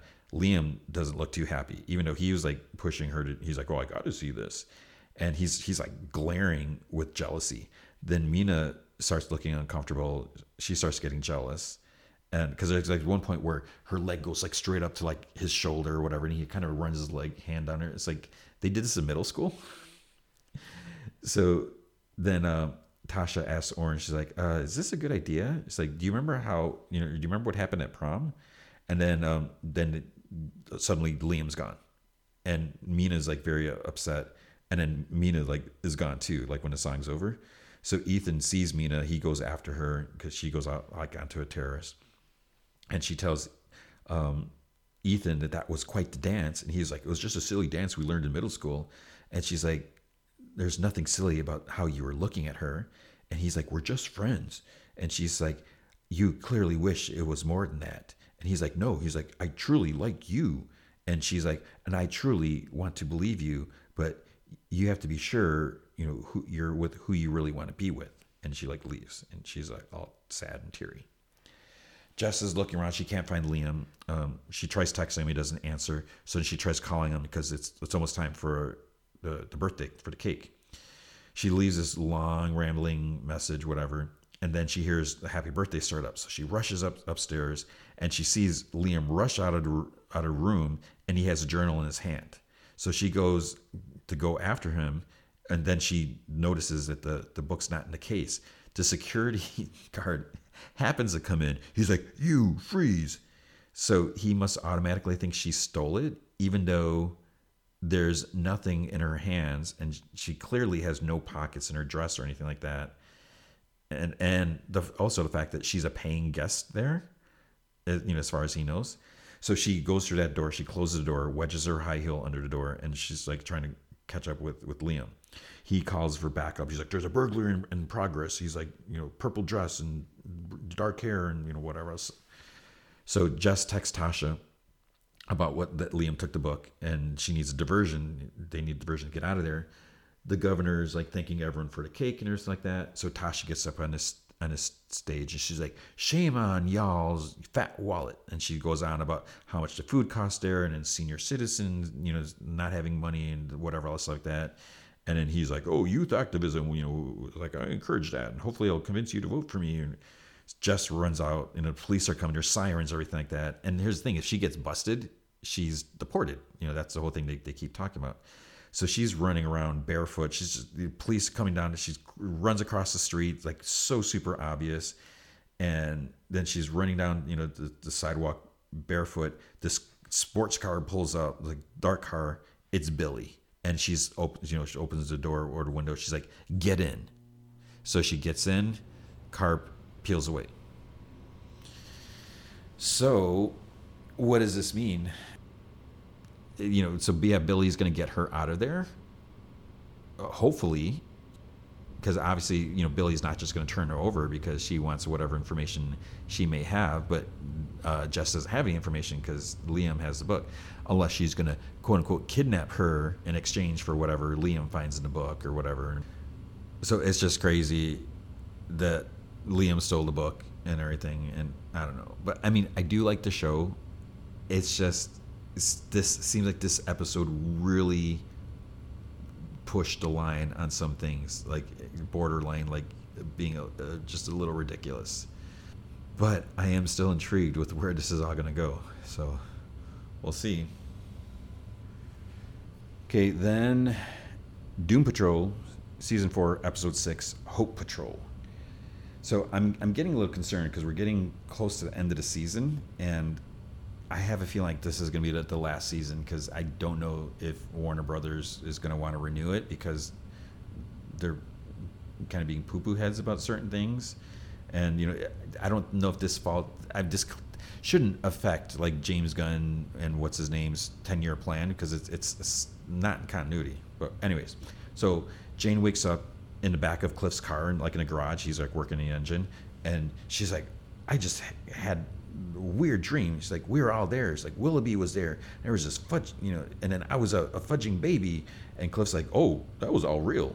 He's like, the parties, the pool, getting turned into baby. She's like, you're a fussy little stinker too. And he's like, I was worried that you're gonna be stuck like that. And then she's like, so Willoughby reversed the spell? And Cliff says, oh, it looks like he reversed it a little extra for you. And she looks into like the mirror and she sees that her hair is, has a lot of gray in it. And she like gasps. And she's like, then there was an evil bunny. It took my longevity. And so that means Immortus is about to wipe their butt with their reality or something like that, she said.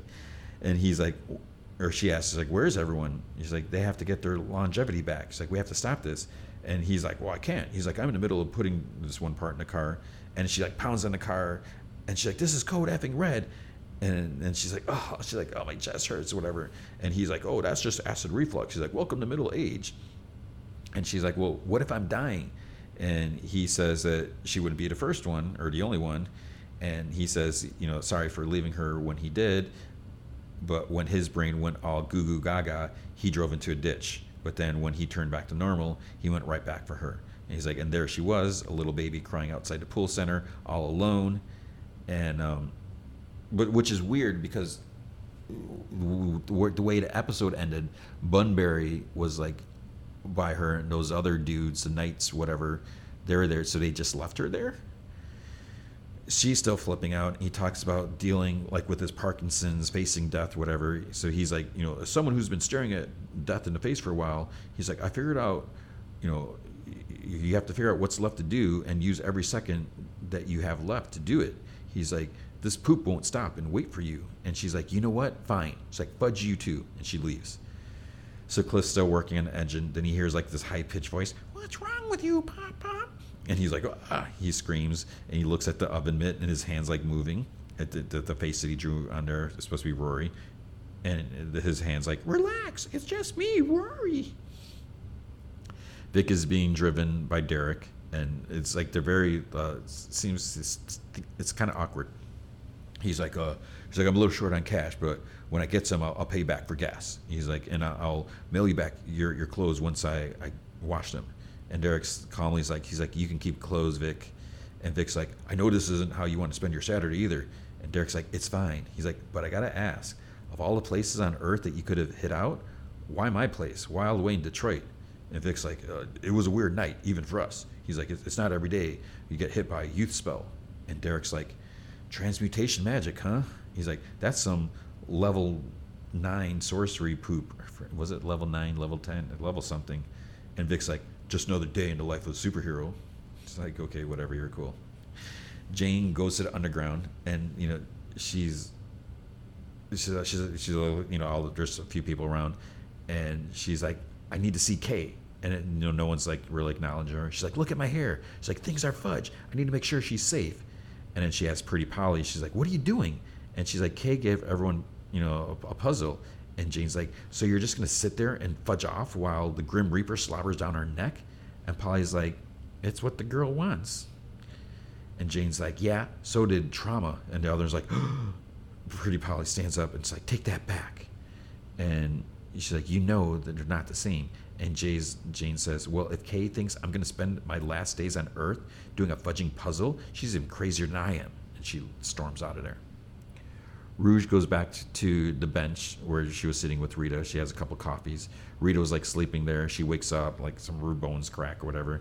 And she's like, Do we sleep here all night? And Rouge is like, Well, evidently they turned into babies before the bus came and either they were too small for the bus driver to see them or the human race really is lacking any common decency but whatever the case at least it seems that the spell reversed itself so rita asks if there was another bus coming because she'd like to go back home but rouge is like what about what we talked about last night she's like the mission rita's like well, i'm afraid that was the virility of youth speaking she's like i just want to lay down and maybe make some peanut brittle rouge is like oh fudge your peanut brittle She's like, that's not the Rita I know. She's like, get that coffee down, you, and we'll get your longevity back and save the universe in the process. She's like, I've been thinking. Willoughby said that all this was tied to the Caulder Immortus project. She's like, I suspect someone in a bureau picked up where Caulder left off. So, you know, they must have found what he couldn't. They found a way to actually conjure this Immortus. So if they're going to stop this, they're going to have to go back where it all began. Rita's kind of like shocked uh, that after everything that Rouge wants to go back to the bureau. And Rouge says that their friends are in danger and that they're heroes. Rita pauses and she's like, ugh, fine. And Rouge is like, smashing. Now, how do we get in? And Rita's like, why are you asking me? And Rouge is like, because you're the leader. And Rita's like, oh, don't patronize me. He's like, we know where I stand with the team. And Rouge says that her promotion was simply what was needed for one particular task, and it was a shite task at that. And she's like, and if I'm honest, it's like I'd rather be in a supporting role. There's less pressure. So then there's some place called Orqwith, O R Q with. Larry is being moved. There's a couple like dudes like just all black, like you know no detail, like kind of like black bodysuits. Um, they have these like giant, huge scissors like around his neck, like ready to, to snip. Uh, he's like, he's like, what the heck is going on? He's like, where are you taking me? Then he whispers a key. He's like, oh, this might be a good time to you know blast these guys into oblivion. Rama runs up from behind him. He's like, release him. And uh, the dudes slowly turn. Rama's like, he's my target. He's like, I'll take him to the sacrarium myself. They just ignore him. Then he runs in front of him, raises his hands. He changes the scissors somehow, and like I don't know if it like freezes the dudes or whatever. So Larry's able to just like kind of duck out of there. Then Rama's like, we need to cut a hole back to Earth. He's like, we're in a pocket dimension called Orqwith." So somehow he knows all this. He's like, those are the scissormen. It's you know they're powerful but mindless custodians, and he imagines that the others sent them because they felt that he was taking too long. And Larry's like, too long to what? He's like, to bring you here and extract your longevity. He's like, that's the only thing that matters to them. Larry says that he's like, you have to tell me exactly what Immortus is. And Rama's like, Immortus is hope. He's like, look, each of us had some desperate wish that we'd all but given up on. And then Immortus found us. He showed each of us a vision of the possibility that lied before us. He called upon us to usher him onto this plane. When he arrives, he will rewrite history and make sure our wishes come true. Larry's like, Do you mean like a genie? He's like, That, that sounds just like a genie. And Rama's like, Everyone has a wish, even you. And he's like, Perhaps, you know, you could be never to be separated by Keeg. And Keeg kind of lights up in his chest. And Larry's like, How do you even know that Mortis has power? And Rama's like, well, the, you know, with the temple nearby, the entire thing rose from the earth when Dr. Janus deposited Rita's longevity. And Larry's like, I probably shouldn't have to tell you this, but when a bone temple spontaneously sprouts from the ground, it's not usually a good sign. Rama's like says that they all have to put their faith in something. And Larry asks, he's like, why did you rescue me? And Rama's like, because hurting people wasn't part of the plan. It's like, in their zeal, the others have forgotten that. Rama says that, you know, Larry said that he would help him find a way to control his, you know, molecule, whatever stuff. And Larry's like, yeah, after we stop Immortus, you we'll find a way. He's like, you have my word. And Rama's like, well, I have faith in you that, that you know, you, you'll, you will be able to do that. So then he cuts a door away with his hands. Rory, the oven mitt, asks Cliff uh, uh, what about what Willoughby said. You know, more just sounded like real bad news because you know he already hurt Rita and Jane. So who's next? And Cliff's like, "Well, you shut up." He's like, "I'm not taking advice from the manifestation of my diseased brain." So he's, he's like, "I'm doing all this for you anyway. So the car will be for you." And Rory's like, "He's like, you're not fooling anyone." He's like, "If you really cared about me, you'd be on a bus to Florida right now." He's like, "All you're doing is is bearing your fear in something that you think you can control." And he tells Cliff that his daddy used to do that too. Cliff's like, that's completely different. He's like, unlike him, I know I'm a bad person. He's like, and I don't have enough time to fix myself, but I do have enough time to fix this car. So he wants to show that he can create something beautiful. Rory tells him that he wants to show him something. So they go in the other room, and Rory says that he risks his life to save this little guy. He's like, is that something a bad guy would do? He's like, well, it is a zombie, but so it's like in his freezer. And he's like, in hindsight, maybe saving it wasn't the best idea. He's like, get it? Hindsight? Because it's a zombie butt. Rory's like, says the point is, despite all his mistakes, he is a good person. And then, uh, then the green doorway like opens up. He's like, what the? Shelly is making a cake in her sweets shop, and then Jane walks in, and Shelly's surprised to see her. You know, she's like, I didn't think I'd see you again, or whatever. And she's like, oh, and then she's like, oh, I love what you did with your hair. And she's like, what sort of mischief have, have you been getting up to? Jane says that she's been doing a lot of thinking about her, and Shelly's like, I've been thinking about you too. So Jane says that she decided she should go after what she wants, and you know she's wanted this for a long time. So she leans over to kiss Shelly, but then like she can't, and then she's like, "What's wrong with me?" And she's like, "Shelly's like, it's okay, whatever, you know." And Jane's like, "No, it's not." she's like, "You just you don't understand." And then Shelly's like, I, it, no, it's fine. She's like, but you know, maybe it is time you get some help. And Jane's like, no. She's like, I don't have time for that. And she's like, and why does every, everything have to be such a battle? And you know, she's just going on about stuff. So then she she leaves. So then she goes back to her room and she looks like a huge pile of puzzle pieces. Then she grabs a bunch and she's like, I'm not ready to die. So Larry's walking through the green portal, and then Cliff's like, "How'd you do that?" And then he sees Rama. He's like, "What is he doing here?" He's like, "Please don't tell me we're, we're adopting another supervillain." And Larry's like, "I trust him." And Cliff's like, "Wait," you know, they're talking about some stuff. And he's like, "Wait, am I detecting some sexual tension?" And Rama's like, "Uh, we haven't crossed that bridge yet." And Cliff's like, "Yet?" So he's like, you know, they're he's there to help them stop Immortus. And Cliff's like, "Oh, not this again." And Rama's like, "You're in danger too." He's like, "The agents of Immortus still need um, Cliff and Jane's longevity, and they will stop at nothing to get it." Cliff's like, "Well, they've already got Jane's, so, so then that means Larry and Cliff are the last two pieces." Larry says that they'll have to stop this because if Immortus rises, um, and then but then Keeg Keeg pops out of him, does this little loop, he shoves Larry back through the portal, and then Rama's like he tries jumping in, but then he comes into contact with Keeg, and like something happens. There's like the shockwave since cl- slamming, flying back into the wall. Not sure what happened to Rama, and then Keeg flies through the, the portal. At the the ant farm, the government, you know, whatever building, um, Rouge and Rita sneak in. So she's disguised as a craggy old janitor, and Rita's like a she's in a mop bucket of dirty water or whatever. So there's a couple agents in the elevator. Rita grabs an, an agent's badge so they can access the records department floor. They look through the you know the Mortis project files. There's an empty spot. So there's a, a checkout card there on the shelf, which is not where it would go, but it was last checked out January 13th, 1955, checked out by Asset 34771. And when she when Rouge reads that, it's almost like she recognizes the number because she puts it back. She's like, okay, that was a dead end. She's like, um, let's go back. And Rita's like, we're in the middle of a mission. And she's like, oh, no, no. She's like, well, nothing can be done. She's like, maybe we should send some someone else. This is more something for Vic or, or Jane. And Rita's like, wait. She's like, talk to me. She's like, what's wrong? And Rouge is like, it's Wally, Wally Sage. And there's a flashback. I don't remember who exactly Wally was, but uh, we see uh, Rouge stamps him as a weapon, and then um, Rita like peels someone's mask off, and I think it was him. Uh, I don't know if he's dead or if he's not dead. Rouge says that it all started here with Wally. Uh, you know, it's like Malcolm's death, Rita losing her longevity, Immortus rising. Uh, Rouge put him here, so it's all happening because of her. And Rita's like, "It's not your fault. You can't control." And Rouge is like, "How can this not be my fault?" She's like, "I doomed him and countless others to this hell." Now her past is returned to exact penance.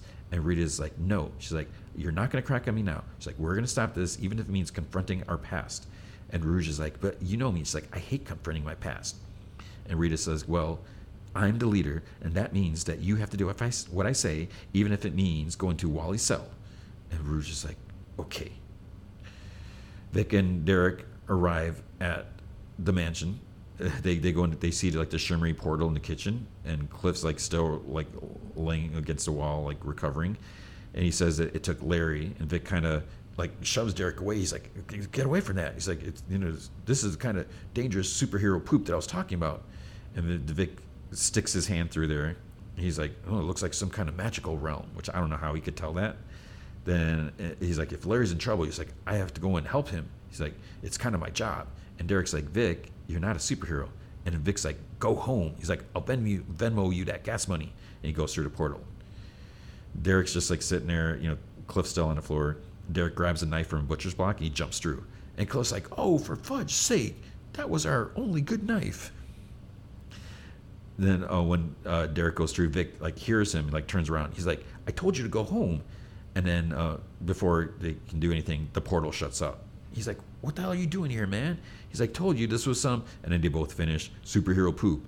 And Derek's like, he's like, "I know, but you left before I could remind you that you ain't a superhero anymore." He's like, "Matter of fact, less than 12 hours ago, I was changing your diaper in case you forgot."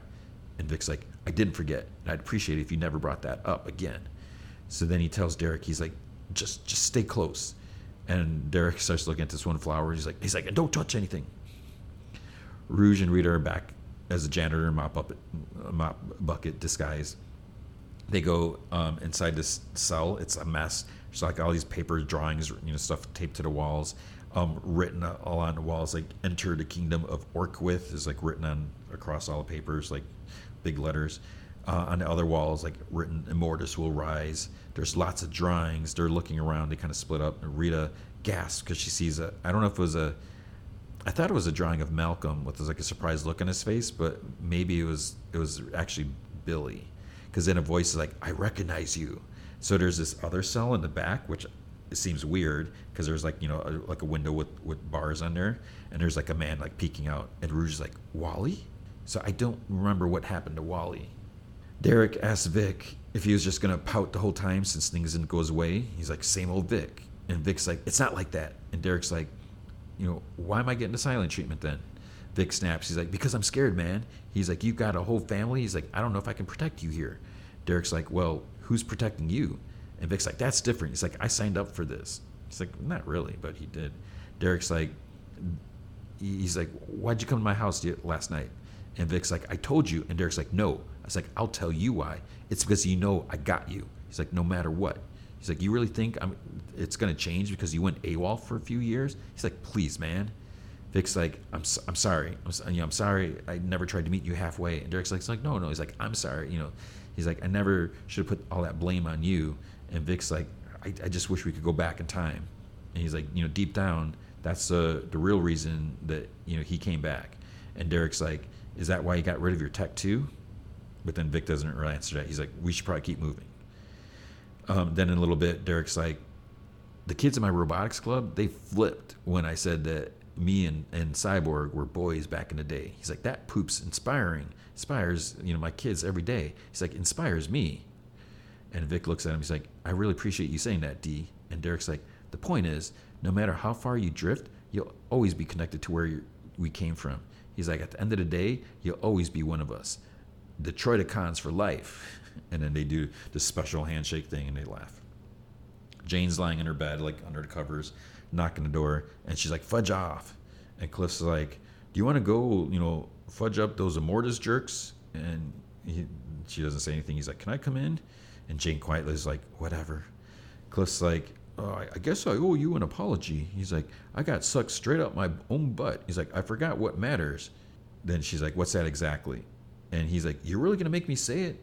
She sits up in bed and looks at him. He's like, he groans. He's like, ah. he's like, what matters is being there for the people I love. He's like, there, I said it. Happy? And Jane's like, I don't know if I deserve to be loved. Cliff gets closer, kneels next to the bed. Um, he starts ripping the tape off his oven mitt. He pulls off the oven mitt, holds his, his special hand out. He's like, I hate to break it to you, but if people want to love you, there really isn't anything you can do to stop them. She puts her hand in his, and then he like closes it. He's like, and this was, you know, he's saving that for his his grandson. And he's like, "Do you want to go fudge those Mortis chumps up or what?" And she smiles. She's like, "You bet your copper plated ass." But then they hear like a thud, like a yell, like a groan from out in the hall. They go out there. They see a bloody and beaten Willoughby. And Cliff's like, "What happened to you?" Uh, he's like, "They found us. They got Bunbury." And Jane's like, "Oh, you mean the bunny who stole my longevity?" Willoughby's like, "He was on our side. He was one of the Knights Templar. We were trying to protect your longevity from the agents of Immortus." It's like we didn't stand a chance. It's like I've never seen such power. And he's like, Cliff, we have to get you to safety. He's like, if they get your longevity, that's it. It's all over. And Jane's like, why the fudge would we ever trust you again? And he's like, oh, I'm sorry. Were you the one that reversed the youth spell? He's like, no. So look, these fudgers got stronger, or did they get stronger with every ounce of longevity they get from you twats. They made the most powerful wizards in the known universe look like a bunch of prepubescent pixies. Then he like opens his hand. There's like a bloody rabbit's foot. He's like, "This is all that's left of the little pebble dropper." And Jane's like, all right, well, how do we stop them? And Willoughby's like, you're not paying attention. This isn't some threat you can just punch into submission. And she's like, yeah, well, everything you're saying just makes me want to kick their asses even more. And she's like, Cliff? He's like, right on, sister. So they turn and start going down the hall. Willoughby looks at the foot and he shouts, he's like, Godspeed, you irascible fudgewits. Derek thinks that they've made it to the end, and Vic grabs him because he sees like the scissors people. And Vic's like, you know, whoever they are, he's like, we got to get past them to get inside. And he's like, Derek's like, you want to go inside Castle Grayskull? And Vic's like, well, that's probably where Larry is. And then there's this like flower next to them, like on a tree. And Derek's like, hey, look at this flower. It's like, it's made of actual newsprint. He's like, no way, it could have evolved like this. And he's like, you remember when we used to play D&D at Calvin's? And Vic's like, you mean the pettiest dungeon master ever? He's like, exactly. He's like, eventually we realized that to complete our mission, we had to play Calvin against himself. And Vic's like, we gamed the system. So Derek's like, everything in a D&D campaign exists because the DM put it in there. He's like, everything has a purpose. Then in the center of the flower, there's a he pulls out a pen. He and he's like, Eureka. He's like, what if this whole place was created by somebody? There's got to be a reason that they have you know pen and paper everywhere. And he's like, and you said this place was magic, right? So he draws like a butterfly on a paper, and then it comes to life, uh, like through a cloud of green smoke. And Derek's like, I think I know how we can get past those scissor guys. Rouge is trying to open the, the door, like because she like changed her finger into a key. Rita's like, we we can just question him from out here, and Rouge is like, we have to get him out of here. He's like, he suffered enough. And Rita's like, he suffered. Then to the door, she's like, just tell us where is Orqwith? What is Orqwith? He's like, what? You know, is is that where Immortus rises? She's like, answer me. Wally finally says, it's where all ideas are born and all bad ideas die. And Rita's like, she's like, is Immortus there? It's like, how do we stop this? And then she's like, we have to go. And Rouge is like, we can't just leave him. He's like, we have to try. And Wally's like, it's too late. Immortus rises. And Rouge, she finally gets the door unlocked. And then Wally's just sitting on the floor. And he's like, so much pain. It will all be over soon. And Rouge says that they didn't come to hurt him. So she's like, please come. And then he stands. Rita gasps for some reason. And Wally's like, you already hurt me. He's like, every new beginning must start with an ending. And then Rita's face starts like drooping. And then she turns into like a big puddle of glue. Rouge turns into a bird, like flies off off the floor, and then Rita just flows like across all the floor, and like towards like the little room where Wally's at. He just like screams. Meanwhile, Larry is brought into room by the scissors guys. Larry asks Key, he's like, "Why'd you bring me back here?" He's like, "They're gonna take away my longevity." And then there's like some hooded guys are like mumbling, mumbling something. Then Larry tries talking to Key. He glows, and then it cuts to the future. Zombie butts are walking down the hall at the mansion. They start to take over Larry and tear at his bandage, like they rip him off, off his hand. It's like glowing. Then he yells at Keeg to help him. There's a bright light. Then he's floating above the earth. And he's like, Sorry, my radiation is leaking. He's like, I don't know what else to do, but I guess you do. And then they just like head to the sun. And Larry's like, that's what future Keeg showed you. He's like, you think you have to destroy me to save the world, but you don't have to worry about that. He's like, we stopped the butt apocalypse, and we'll stop whatever comes next, just like we stopped the brain, the the decorator, Mister Nobody. Then he's like, it never ends, does it? You're afraid it's inevitable. You think Immortus can keep us together forever? And then Larry starts like glowing purple, and he's like, okay, they can have my longevity. He's like, I trust you, Keeg and then purple energy starts going like through these tubes into like this big cage. Derek's like drawing stuff. Um, then they're making parts of a cannon. He's like, oh, there should be like a laser or for the robot. He's like, there should be a laser cannon here and stuff like that. You know, Vic's drawing some stuff too. So they put all the pieces of paper together and then it starts swirling and then the robot's there. And Vic's like, booyah. So it's like Mr. Invincible Online, all systems go, awaiting orders. So it's like the robot that they designed before. And Vic tells Derek, she's like, you should do the honors. So Derek's like, go take out those scissor guys. Mission accepted. So they're like, oh, I think Vic's like, we used to dream of this. And he's like, we did this. And so they made that robot. Rita reforms and Rouge asks her, like, what happened? And Rita's like, what, what did I do? Where is he? And Rouge pulls like a couple of sheets of paper off Rita's back. There's pictures of Malcolm screaming. And Rita's like, What happened to Wally? And Rouge says that she's like, I'm afraid that. And Rita's like, I smushed him? And Rouge's like, We don't know that for sure. He could have escaped somehow. Rita's like, No, I know, I killed him. So I don't I don't understand what happened there. Or why she freaked out and did that. This alarm goes off, intruders are detected. Mr. Invincible approaches the scissor guys. He tells them to put down their weapons, five seconds to comply. And then Cliff and Jane are somehow there too. I have no idea how they got in because the portal closed and they don't explain how they got there. So he's like, he's like, oh, I always wanted to say that. And he has like this metal can on his hand, and she's like, "What's up with the keg or whatever?" And he says that his special hand is for loving only. and, and she's like, "Ew." But Cliff says that he's like, you know, which one is is our side? And she's like, well, my money's on the bot. He's outnumbered, and he has a huge stick of his butt, so he's kind of like a kindred spirit. His cannon um, fires up, but then paper just flutters around, and close like, WTF? And then we see Vic and Derek have like giant scissors around their necks. So some guys came up to him from behind. Big doors open at the castle thing.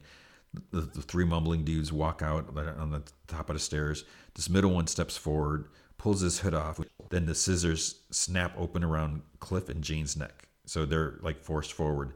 And Cliff says that, you know, he's like, he's like, oh, we got this. He's like, they're just a bunch of Tim Burton rejects. He's like, they're not like a horde of rabid zombie butts.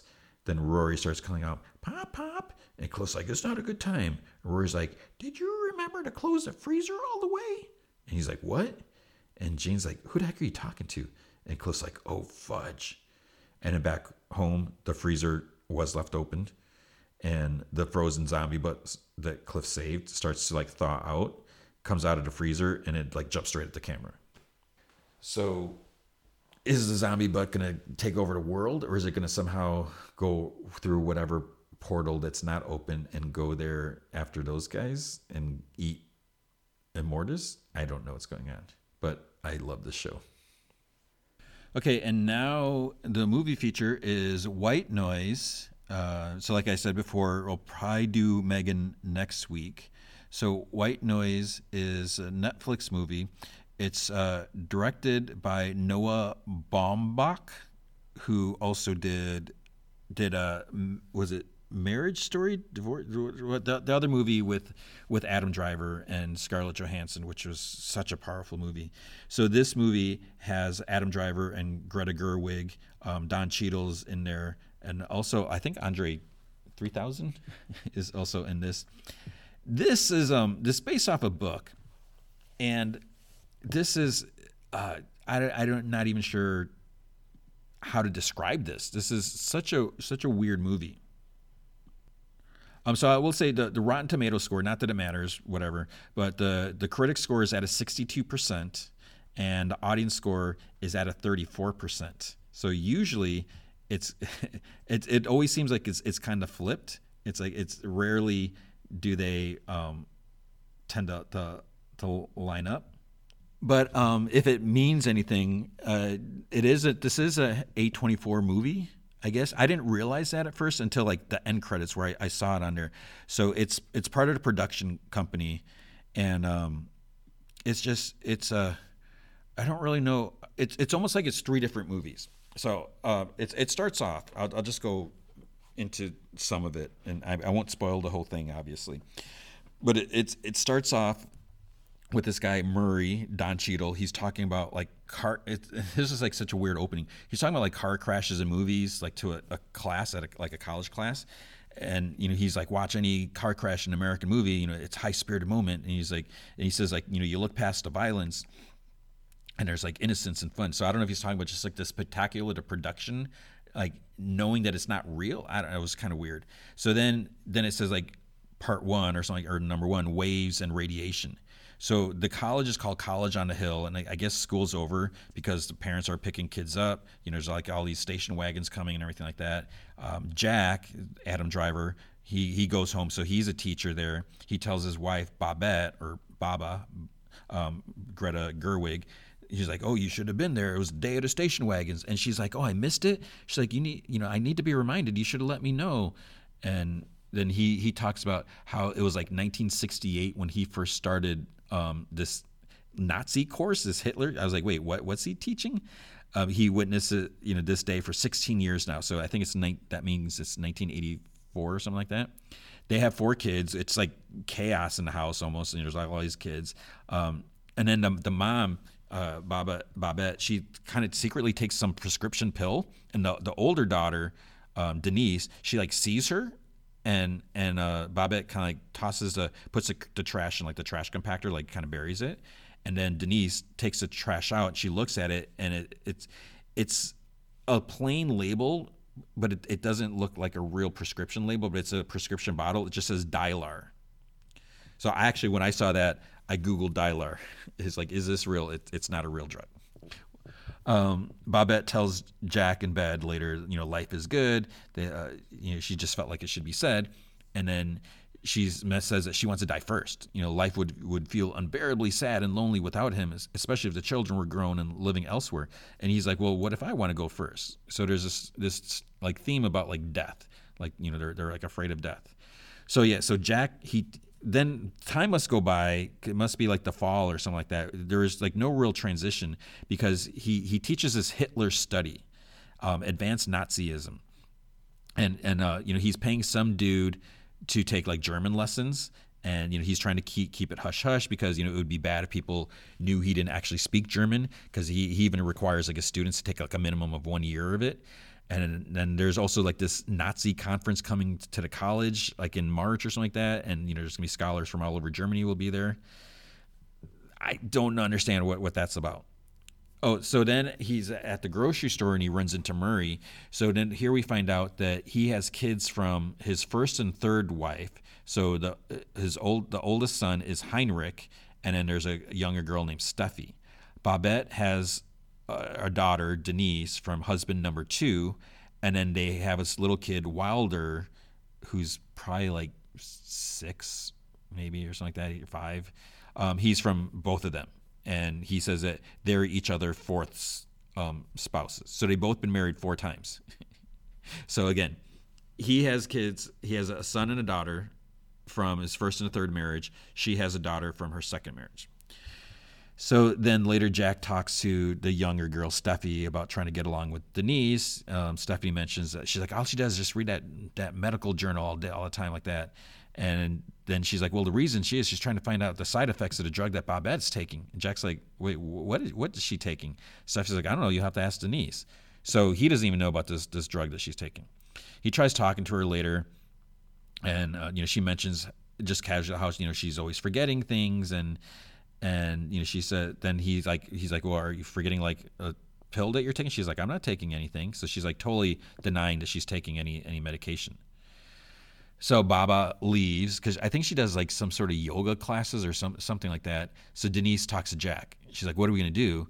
And she mentions that she's taking Dylar and it's like one every three days. And he's like well what's your book say? And she's like well that's just it. It's not in there. And he's like well maybe it's under a different name then then this is where like Jack wakes up in the middle of the night. Uh, Baba isn't next to him, and then he like looks. There's like some dude sitting in a chair by the window. Because you know you just see like a shadow, like, and then he gets up, walks to the bathroom that's like off you know closer to him, and you hear him like urinate. Then he comes, he sits on the bed, and you know we don't see his face at all. And he gets under the covers, and Jack's like confused. He's like, "What the heck is going on?" And then uh, the the face kind of presses through the sheets, but then it's just like a dream. And then like Jack had the sheets over his face, and he's like, so at first I was like, does he have like some sort of sleep apnea? It's like what what's going on here? Then um, the, the kind of the kicker of this first part, you see this guy driving this chemical truck, and he's like reaching for this bottle that's falling on the floor. He's like swerving and stuff like that this other weird, just such a weird scene. It's like very cool the way it's shot, everything like the whole cinematography and just the layout, whatever.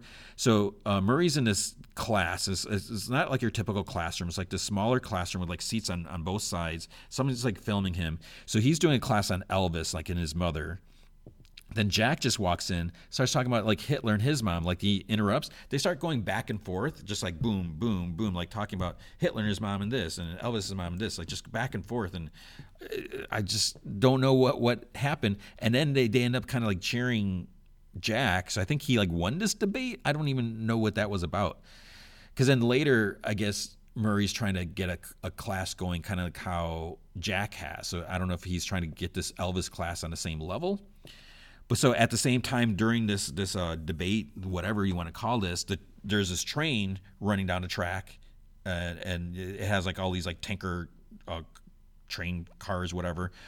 The truck ends up smashing into the train because the dude's like not looking. You know, he's looking for his bottle, and he hits the side. He doesn't hit the first one. He hits like maybe like the the, the third or fourth car, or whatever.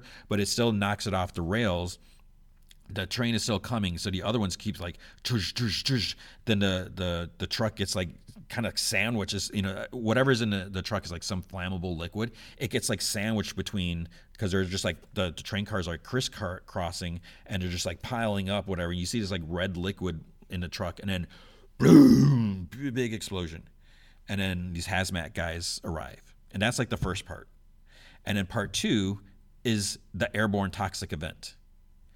So now it kind of kind of feels like a different type of movie because like while they're having dinner, sirens go off and this fire captain drives by telling oh because like before um Heinrich he's like uh looking out the window at, at the smoke in the distance and like binoculars and stuff like that. But then uh, there, there's supposed to be a cloud of deadly chemicals, so everyone's supposed to evacuate. So they, they all rush to get in a car or whatever like that, and the roads are jammed. But then, like as they're driving, the radio's like, "If you're indoors, stay indoors. Whatever. If you're out, you know, find shelter immediately."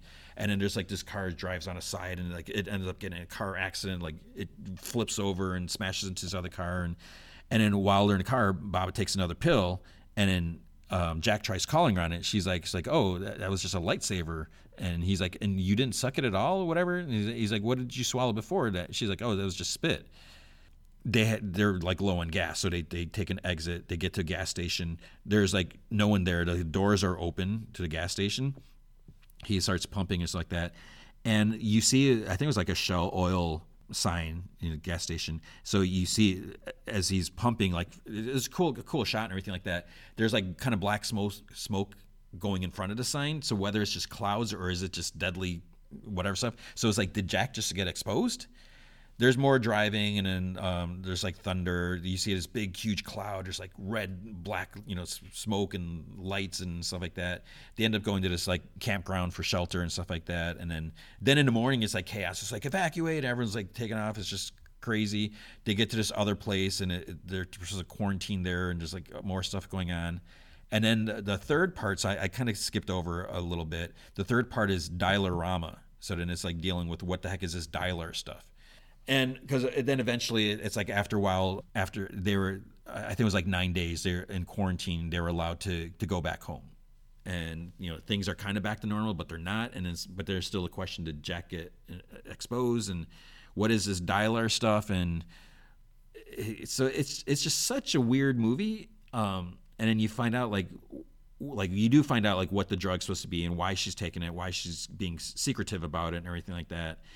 And and then like you know what does Jack decide to do about it? And so uh, all this stuff plays out and things kind of get resolved or whatever like that. But then the end they're at the grocery store you know during the credits and there's like this weird it's like obviously not part of the movie because it's, it's almost like this dance sequence but not like a like a disco dance it's like kind of like slow dance like just minimal movement like back and forth and it's just, it's so weird. And what the other weird thing is usually you watch anything on Netflix, it's like boom, they try cutting you, they try pushing the next show right away because usually like you have to like watch credits or it'll it gives you like one of the recommend. If it's just a movie, it usually has like two or three recommended things that are somewhat similar, or you have to like physically click the button to continue watching the credits.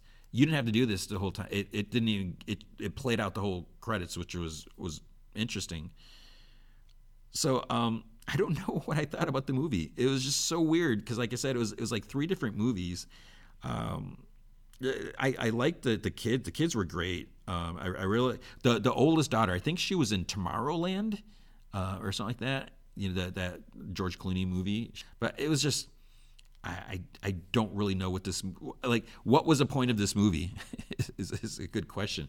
It's just so weird because it's you know you got it's like his college his family movie or whatever and then it's like a, a quarantine you know apocalypse movie and then it's like the third one which i won't go into specifics like what happens there. It, it's it's it's it's weird. Uh, I, I do think it's it's worth checking out. You know, it is a I think it's like two hours and, and something. But you know, Adam Driver is great, and Greta Gerwig. I don't I don't know if I've ever seen her. I, I, I think isn't she a director? I thought she's directing Bar- the Barbie movie. So I don't know if is she is an actress too. I don't know. But everything was just re- really good, and Don Cheadle was, was good in the role. You know, it's always fun to see him like doing different things, and and just like some of the other teachers at the college, are all just just they're all like not necessarily. I don't know what necessarily know if I want to say they're all characters, but just just very very interesting. So I, I think I think it's worth checking out. So that's on uh, Netflix. And um, with that, so that's going to be it for this week. So again, apologies for I, I you know try to do the best to get this show going. So big thanks to Dave MacPhail and Andrew Loken. They are big supporters of the show. You can be a supporter by going to patreon.com slash gman from heck. Any amount you can commit to will be awesome. If you commit at the Rick Jones tier or higher, you get access to the secret podcast from heck, which is an additional 30 minutes a podcast every single week. And uh, last week I did an off my mind about Mary Jane and Spider Man, so you can hear about that. And this week I think I'm going to do a comic. Uh, I might. I think I'm gonna. I was. I was thinking of going back to Hawkeye, but I might go with some X Men, sort of. And I was like, maybe I should do Spider Man but I think I'm to go with X Men, so you can hear about that. But if you can't commit to a monthly commitment, you can also help out by going to ko-fi.com slash gman from heck, and you can buy me a virtual cup of coffee or two. That is ko-fi.com slash gman from heck. So yeah, so as I was saying, you know, death in the family, and uh, it, it's it's been a tough week. Um, this I, I know it's, it's like why are you still doing a podcast? You know, but it is a distraction, and you know, and I, I there's a commitment. You know, I, I do want to keep it going. Just it, it does like when I'm in the middle of talking about all these different things, uh, my mind is completely distracted. So so thank you for, that. I hope you are doing so. Like, like yeah, next week I'll probably do Megan, um, and then the other shows uh, we'll, we'll figure it out. So I'm glad you're here. I'm glad you're safe. Take care of yourself. Take care of others. You know, life is precious. Um, don't, just don't forget that. Don't don't take it for granted. Just remember, be good to each other.